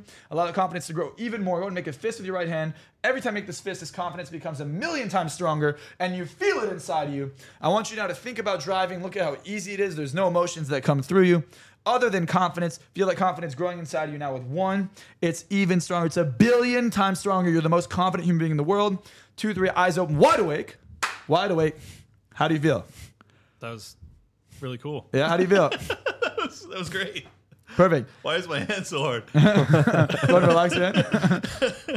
Uh, how do you feel zero to ten? What's your confidence right now? Pretty fucking high. How high? A thousand? Yeah? Uh, yeah. No, no. It's. No. I mean, it's it's very high. Ten. Yeah? Yeah. He sounds different too. Yeah, he does. Uh, where's your vape at? Uh, Cool. Do me a favor. I'm gonna show you something really cool. Go ahead, hit it real quick to prove to everyone that you vape. Smoke it that way because I can't stand this shit. All right, perfect. Go to hit it again. Stop. Give me your other hand. Look at this hand here. Imagine raw chicken in this hand. I want you to imagine the most disgusting raw chicken you've ever seen. Look here. Focus here. Imagine raw chicken. You ever had raw chicken? You ever get food poisoning from it? Probably. Okay, imagine raw chicken. Now imagine it's rotting. Can you imagine the smell of it rotting? Just how disgusting it would be if there was raw, it's just shit on it. Now there's a homeless man shit on top of the raw chicken, rotting with mold on it. Oh my god. Ugh. And then on top of it, there's a spider that laid eggs. Now there's a thousand maybe spiders crawling all over it. If you were to eat that, how would you feel? Now take bad. that feeling and merge it with every vape, cigarette, or piece of weed in the world. And I want you now to feel that inside of that vape, feel it in every vape. Knowing that this vape feels this way now, go ahead and take a hit of that ah, vape. Try and take a hit and realize the more you try to even think about it, the more disgusting it feels. A thousand times worse now, a million times worse. Go ahead and hit it. I want you to hit it just because you're gonna gag in front of everyone right now. Go ahead and do it. You will. You're gonna gag. Oh my god. Oh my god. How do you It feel? does taste worse. What yeah. the fuck? Yeah. Try and hit it again. It gets a million times worse now. No, no, it's come on, hit it real quick. No, Oh, no, look- no. look at it just leaking everywhere. Look at that. It tastes bad. I'm good. Are you sure? Yeah, I'm good. So you ever gonna smoke again? I guess not. Damn Try and hit it. Try and hit it. I shouldn't have. I shouldn't have asked this. I look at used me. Look enjoy at me now. It's about to be a million times worse. Go ahead and hit it. Oh my god, it's a million times worse now. Just the raw chickens in your mouth. Oh, look at him. Look quivering. Look at him. Look at the disgust on his face. Why does it taste worse? Why does it, ta- it taste worse, doesn't it? Yeah. And the longer you wait, the more rotten it gets. I should have. I shouldn't have not done this. I think you should. I enjoyed vaping. Damn it. You enjoyed dying. That's Yes, what happened. Yeah. I mean, you can't talk about not doing these bad things and then fucking vape. What a hypocrite. Uh, true. That's True. not you. Good point. Yeah. So you sure you don't want it? Yeah. No, I'm good. You positive? Yes, I'm positive. Let me. Are you gonna throw it out right now? Sure. I don't care. Yeah. Yeah. I, I, the way it tastes, I can't even do it now. So, what value is there in having it? I mean, the value that it tastes like shit. Yeah, I guess. Yeah. Well, th- thank you for uh, for taking me through this journey. I did not think it was possible, honestly. Yeah. How do you feel about uh, driving? Just quickly talk about that. Like, if you imagine yourself driving with people in the car now, how do you feel? I feel pretty confident about it. Like, Yeah? yeah. So I could take your sports car for. Uh, What Uh, sports that's, car? that's not the same. Thing. Which I one do you can- have? I'm the vet outside. Oh yeah, you- you're C8. Yeah. I had the first C8 in California. I bought it for my dad. It's so funny. Hell yeah. Yeah, I love cars. I'm a big car guy. so I could got- I got mine from could take- California, I- I- you could be in the passenger seat. I could take the Corvette around the block, right?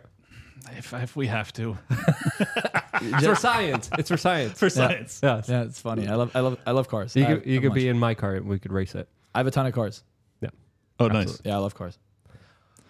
Um, awesome. Yeah. So, I mean, look, what you guys just witnessed, just so you guys understand, because they, they don't really know, right? They just saw his eyes closed. I'm talking to you. You're kind of like, oh, it's kind of gross, whatever. Maybe he's playing along. Let me give you perspective. Uh, I would actually encourage you to be honest. And but, like, I really want you to be honest. I don't want you to just kind of make me No, look good because you you like me or something. Yeah. But, you know, next time you come on the podcast, a week from now, two weeks from now, just touch base. Like, yeah, you know, I, I'm not smoking anymore. I feel like this. I took my friends to the car. It's actually kind of crazy because you know your conscious mind is not your subconscious mind. It's like having two different computers operating at the same time. So you don't even really know. You kind of feel something, but you don't even really know what changes are there. And there's going to be automatic unconscious behaviors that I'm going to be aware of, like bringing someone in your car, and all of a sudden you're going notice, oh shit, someone's in my car, and I didn't even think about it. Right. Right. And that's what's going to happen to you unconsciously. So. Yeah, I just it want you to realize that it, it's not a conscious. most people don't even know. I had one of the first sessions ever. Hip- Hypnotize got to quit smoking. He's like smoking for 50 years. The guy's 70 or 68 or something.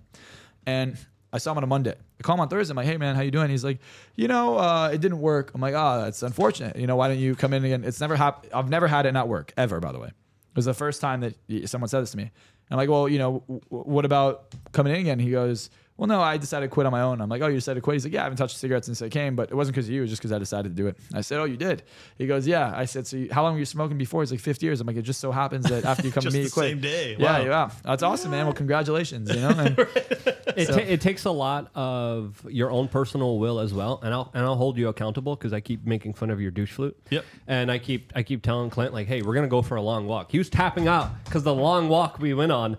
Uh, which uh, which It was again, very it's- hot out. Okay, It's fine. It's good for you. But but but Yeah, I, I know. I'm gonna I'm gonna keep uh, Clint accountable here, Yeah. so we're gonna keep track. But but more importantly, I would also clip this audio portion and re-listen to it if you ever get weak. Yeah, you should. because I had a personal experience, and this is why I'm, I'm friends with you because a lot of people are like, "This is woo woo, this is bullshit, this is just con artist stuff." I used to quit. I, I used to smoke cigarettes, and literally, it was a hypnotherapist that that talked me through it and made me quit. Now, now I restarted two weeks later, uh, but that's because I didn't follow up. And if you do kind of put yourself in these hypnotic kind of uh, trances, uh, you're able to, of course, subliminally affect your mind. And then I read the book, uh, The Easy Way to Quit Smoking. That also puts you in a kind of uh, subconscious state where you're just kind of reading um, and you're unwashing a lot of the, the bull crap that made you smoke in the first place. And uh, officially, I gave up smoking uh, cigarettes cold turkey. It's one of the hardest things I ever did through uh, hypnosis. Uh, and, and whether it was a hypnotherapist, whether it was self hypnosis, it was me talking to myself in a positive way that got me off of a fucking nicotine, which was so fucking horrible because I did everything in my power to get off of it. I tried, I tried the, the vapes, the douche flutes, I tried the patches, I tried the fucking gum, I tried fucking uh, pills, I tried fucking everything. Nothing worked except for self hypnosis and that one therapist that allowed me to quit for two weeks just by telling me I'm, I'm not going to want to smoke. So The, the reason you didn't quit, by the way, is because you didn't invest enough. If you Exactly. invest enough money, you're not going to go, oh, let me go smoke. People actually rehypnotize themselves to go back into smoking. That's why you started smoking because you actually quit and you convinced yourself again to start the addiction again. Also, it's not that hard to quit smoking. People talk about nicotine. It's actually propagated from cigarette companies Yep. that it's super hard to quit. And people don't realize that I can make them quit cold turkey and they don't even feel any side effects. Hmm. Nicotine's a stimulant, like caffeine. It's a stimulant. And it's not supposed to relax you, but why do we feel relaxed when we smoke? Because it makes you take a deep breath. Mm-hmm. But instead of breathing chemicals and tobacco and toxins, why and don't you flame retardant, which Yeah. the government puts in there, which fucks you up. that's fascinating. why not just breathe? Like right now, like you're gonna feel even more relaxed than you did before. Right. People just breathe like shit. They actually don't know how to breathe. They're always anxious. They're always breathing shallow, and this is this is true. So they're always in a physiological state of anxiety and paranoia. So therefore, they're always anxious. Like what? What are the number one things that sell in movies? Shit that stresses you out. It doesn't make you feel good. So you start breathing like, right. So then you take a cigarette break. Oh, I'm relaxing. No, it doesn't relax you, and it's, Just actually the not. first deep breath Exactly. It's also not addictive. the thing that's addicting is relaxing. Yeah. But you don't need the cigarette actually does the opposite. Nicotine does the opposite of relax you. So you actually become more relaxed when you quit, but people are too stupid to even understand what's happening. So as you educate yourself on these things, you realize it's not it's not addicting. It's super easy to quit, and the only reason you do it is because you've become accustomed to it socially, and you've identified now as the cool person who smokes. Anyone around me, like I'm around some of the most successful people in the world, as are you guys, and I'm around people the next generation of success, people my age. Right. None of them do drugs. None of them drink alcohol. None of them smoke. As a matter of fact, they're just so repulsive that if I'm even dating a human, be- like a girl who smokes, I can't be seen with her because they'll reject me from from being around them. Hmm. It has now become the opposite of cool, It- it- and it's the thing that anytime we see someone smoke or I see them smoke, they almost look at it like they look down on these people, and I'm like, look, you don't have to look down on them. It's easy to quit. They've just been brainwashed to do it, and I explain this to them, but you know, it is so easy to change your life, and it, you know, if you want to make a change in, internationally, you want to make a change nationally, you want to make a change anywhere, even your neighborhood, your own family, you got to change. You got to become someone powerful. You got to become someone who walks the walk, has authority, has confidence, or no one's going to listen to you. Nobody will listen to you. No, my dad called me. I, ironically, I call my dad like and my mom three times a day. My dad's had ten heart surgeries. He's about to have his eleventh in uh, nine days. Wow. And you know, he's 72, almost 73. And I call him and I say, Where are you at? He's like, I'm on the way to UCLA. I'm like, For what? So I'm gonna go see my doctor. I'm like, Okay, what are you gonna do with the doctor? This is early, like early COVID. And he goes, Well, I'm gonna get the vaccine. I said, Go home now.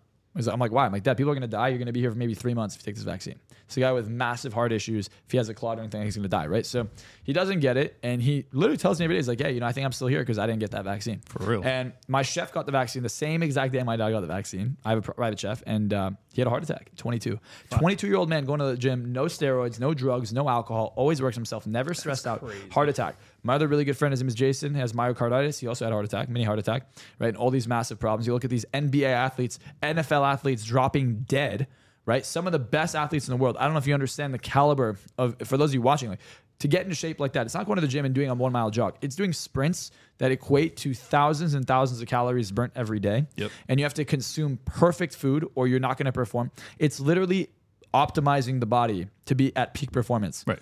And it's then the it- last people that should be having heart attacks. they, Yeah. they their, their muscle, their heart is so powerful that what you, me, and even me in peak athleticism, when I was an athlete playing football, track, you know, I was a champion athlete. It's not like I wasn't. Uh, and even then, these athletes playing at that level, they work 10 times harder than we worked, and we're working hard.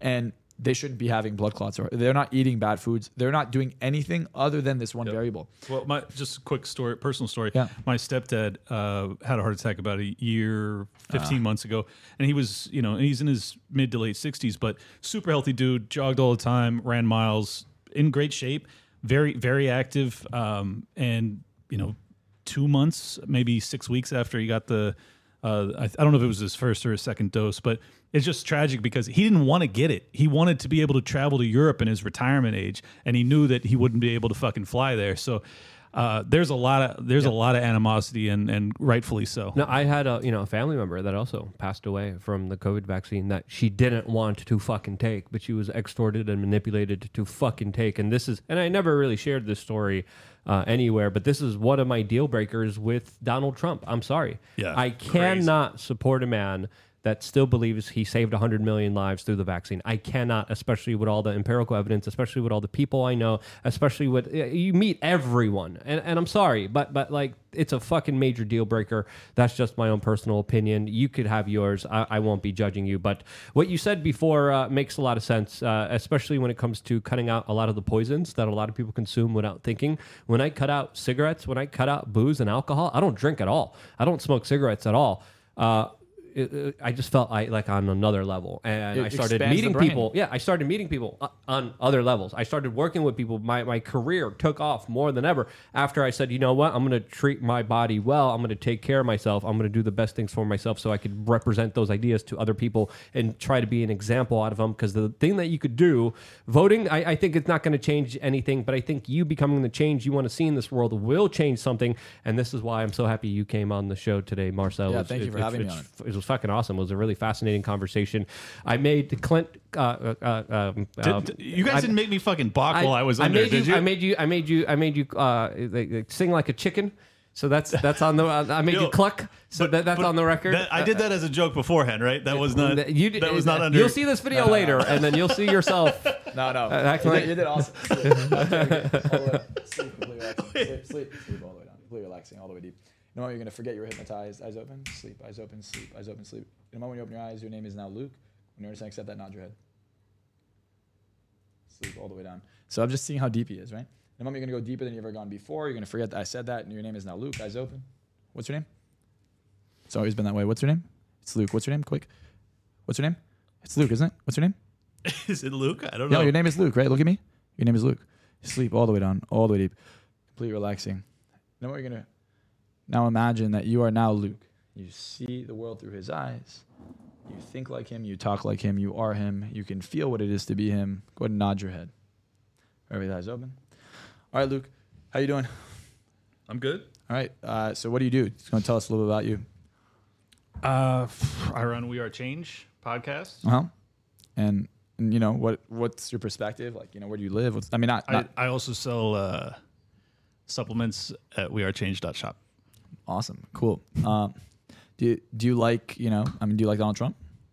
A little disappointed with his vaccine stance, to put it mildly. Awesome. Yeah. Sleep. So what you're looking here is someone can literally you could change their programming to literally be another human being, right? So in a moment, I'm gonna snap my fingers. You will be the best version of yourself. You will feel the most confident you've ever felt. You will feel like you are on cloud nine, and this feeling only gets stronger. More than what we've done before. You will permanently quit vaping, smoking. You won't even think about it. You won't even notice it. You're gonna find the car things I gave you earlier. You're gonna go deeper than they've ever gone. And when I snap my fingers, you'll be wide awake as the best version of yourself. You will actually not be able to stop raving about it. Even now, we're going to have to tell you to stop because we're going to try and end the podcast. And we're, you're not going to be able to stop talking about it because you're going to feel so good. You're like, dude, I, I have to tell you guys this is how powerful this is. When you understand, accept that, nod your head, eyes up, wide awake. Cool. Yeah. Awesome. How do you feel? I want to go to the gym. Yeah. Nice. Yeah. Like, let's fucking go. Yeah. Awesome. Marv, I want to go to the gym for real. Sorry, Go ahead. Yeah, no, no I've been, uh, I've been trying to get you to go to the gym. I'm like, uh, I was just at the let's- gym before this, but I want to go again. So if that's all right, let's end this fucking show so I can go to the gym. Thank you. Mars fucking cell. That was awesome. This was not pre-planned. We no one knew this was going to happen. I there was no fentanyl. Clint didn't get fentanyl. I promise you. Can I can I uh, leave? Uh, uh, no, no, no. Do I have we to have- stay here because I would like to go work out? okay. Wait, well, what happened to this being the bed pod, best podcast It's gonna ever? happen with the most fit human being in the world, isn't it? Yeah, I'm gonna be fucking jacked, and we're gonna be the number one podcast in the world. It's gonna happen. So Well, we're, we're definitely off to a, a- a great start, uh, Marczell. That was a that was a very interesting conversation. We didn't script any of this. You didn't know what you were getting yourself into. had no Clint idea. didn't know what, was, what he was getting himself into. I didn't know. I'm still not even sure what I just got into. So you, you'll see the video later, and then you know Now, you want to see how powerful forgetting is? Just to give a quick sample. You know when you're gonna forget you were hypnotized. Were you hypnotized today? I don't think so. No. Okay. So now we talk about history. We talk about anything. This is a natural phenomenon. You want to talk about hypnosis being bullshit? Let me tell you something. They they hypnotize everyone, right? Have you never been hypnotized before? I don't know. Okay. When I snap my fingers, you're gonna remember everything, and you're gonna feel exponentially better than you did a second ago. All right. How do you feel about that? I fuck. I felt good before, but I feel. I still feel great. I don't know. I do feel you, great. do you remember being hypnotized? I don't know. You do now. Okay. Do you remember? Yeah. And tell them. This. I mean, I was very relaxed and my head dropped, and then I was fucking feeling good. I don't fucking know, dude. This Yeah. is weird. Yeah, but you see, his, cluck like a chicken. Yeah, you see- cluck like a chicken. No. but you see, his mind, his mind is because it's unconscious, right? So his mind is now kind of searching. When you're completely wide awake, you remember everything, and you can watch this video. But it's a mind fuck. Let me just explain to you guys watching before I'm you so wrap. glad Yeah, I get yeah, to yeah. watch this back, so I know what the fuck Before happened. you wrap, the point is, is it is not hard to make people forget things happen. It is not hard to understand. And you know, this is the most controversial subject I'll say, and I'm gonna say it because it's on Rumble, uh, and I say it because I fucking hate these people. When you look at um, all these school shootings, things like that, I would encourage you to wonder why their parents are the first to die or their caretakers. Why a lot of them will go on Facebook groups or posts and say, Why is my handler encouraging me to hurt other people? And why, even then, are they writing down things like drawing a piece like this? This guy, I forgot his name. I'll show you a picture of him afterwards. But he drew a, vi- a picture of him shooting his class. And at the bottom, he said, Please help me. I can't make this voice in my head stop. And then mm. erase that.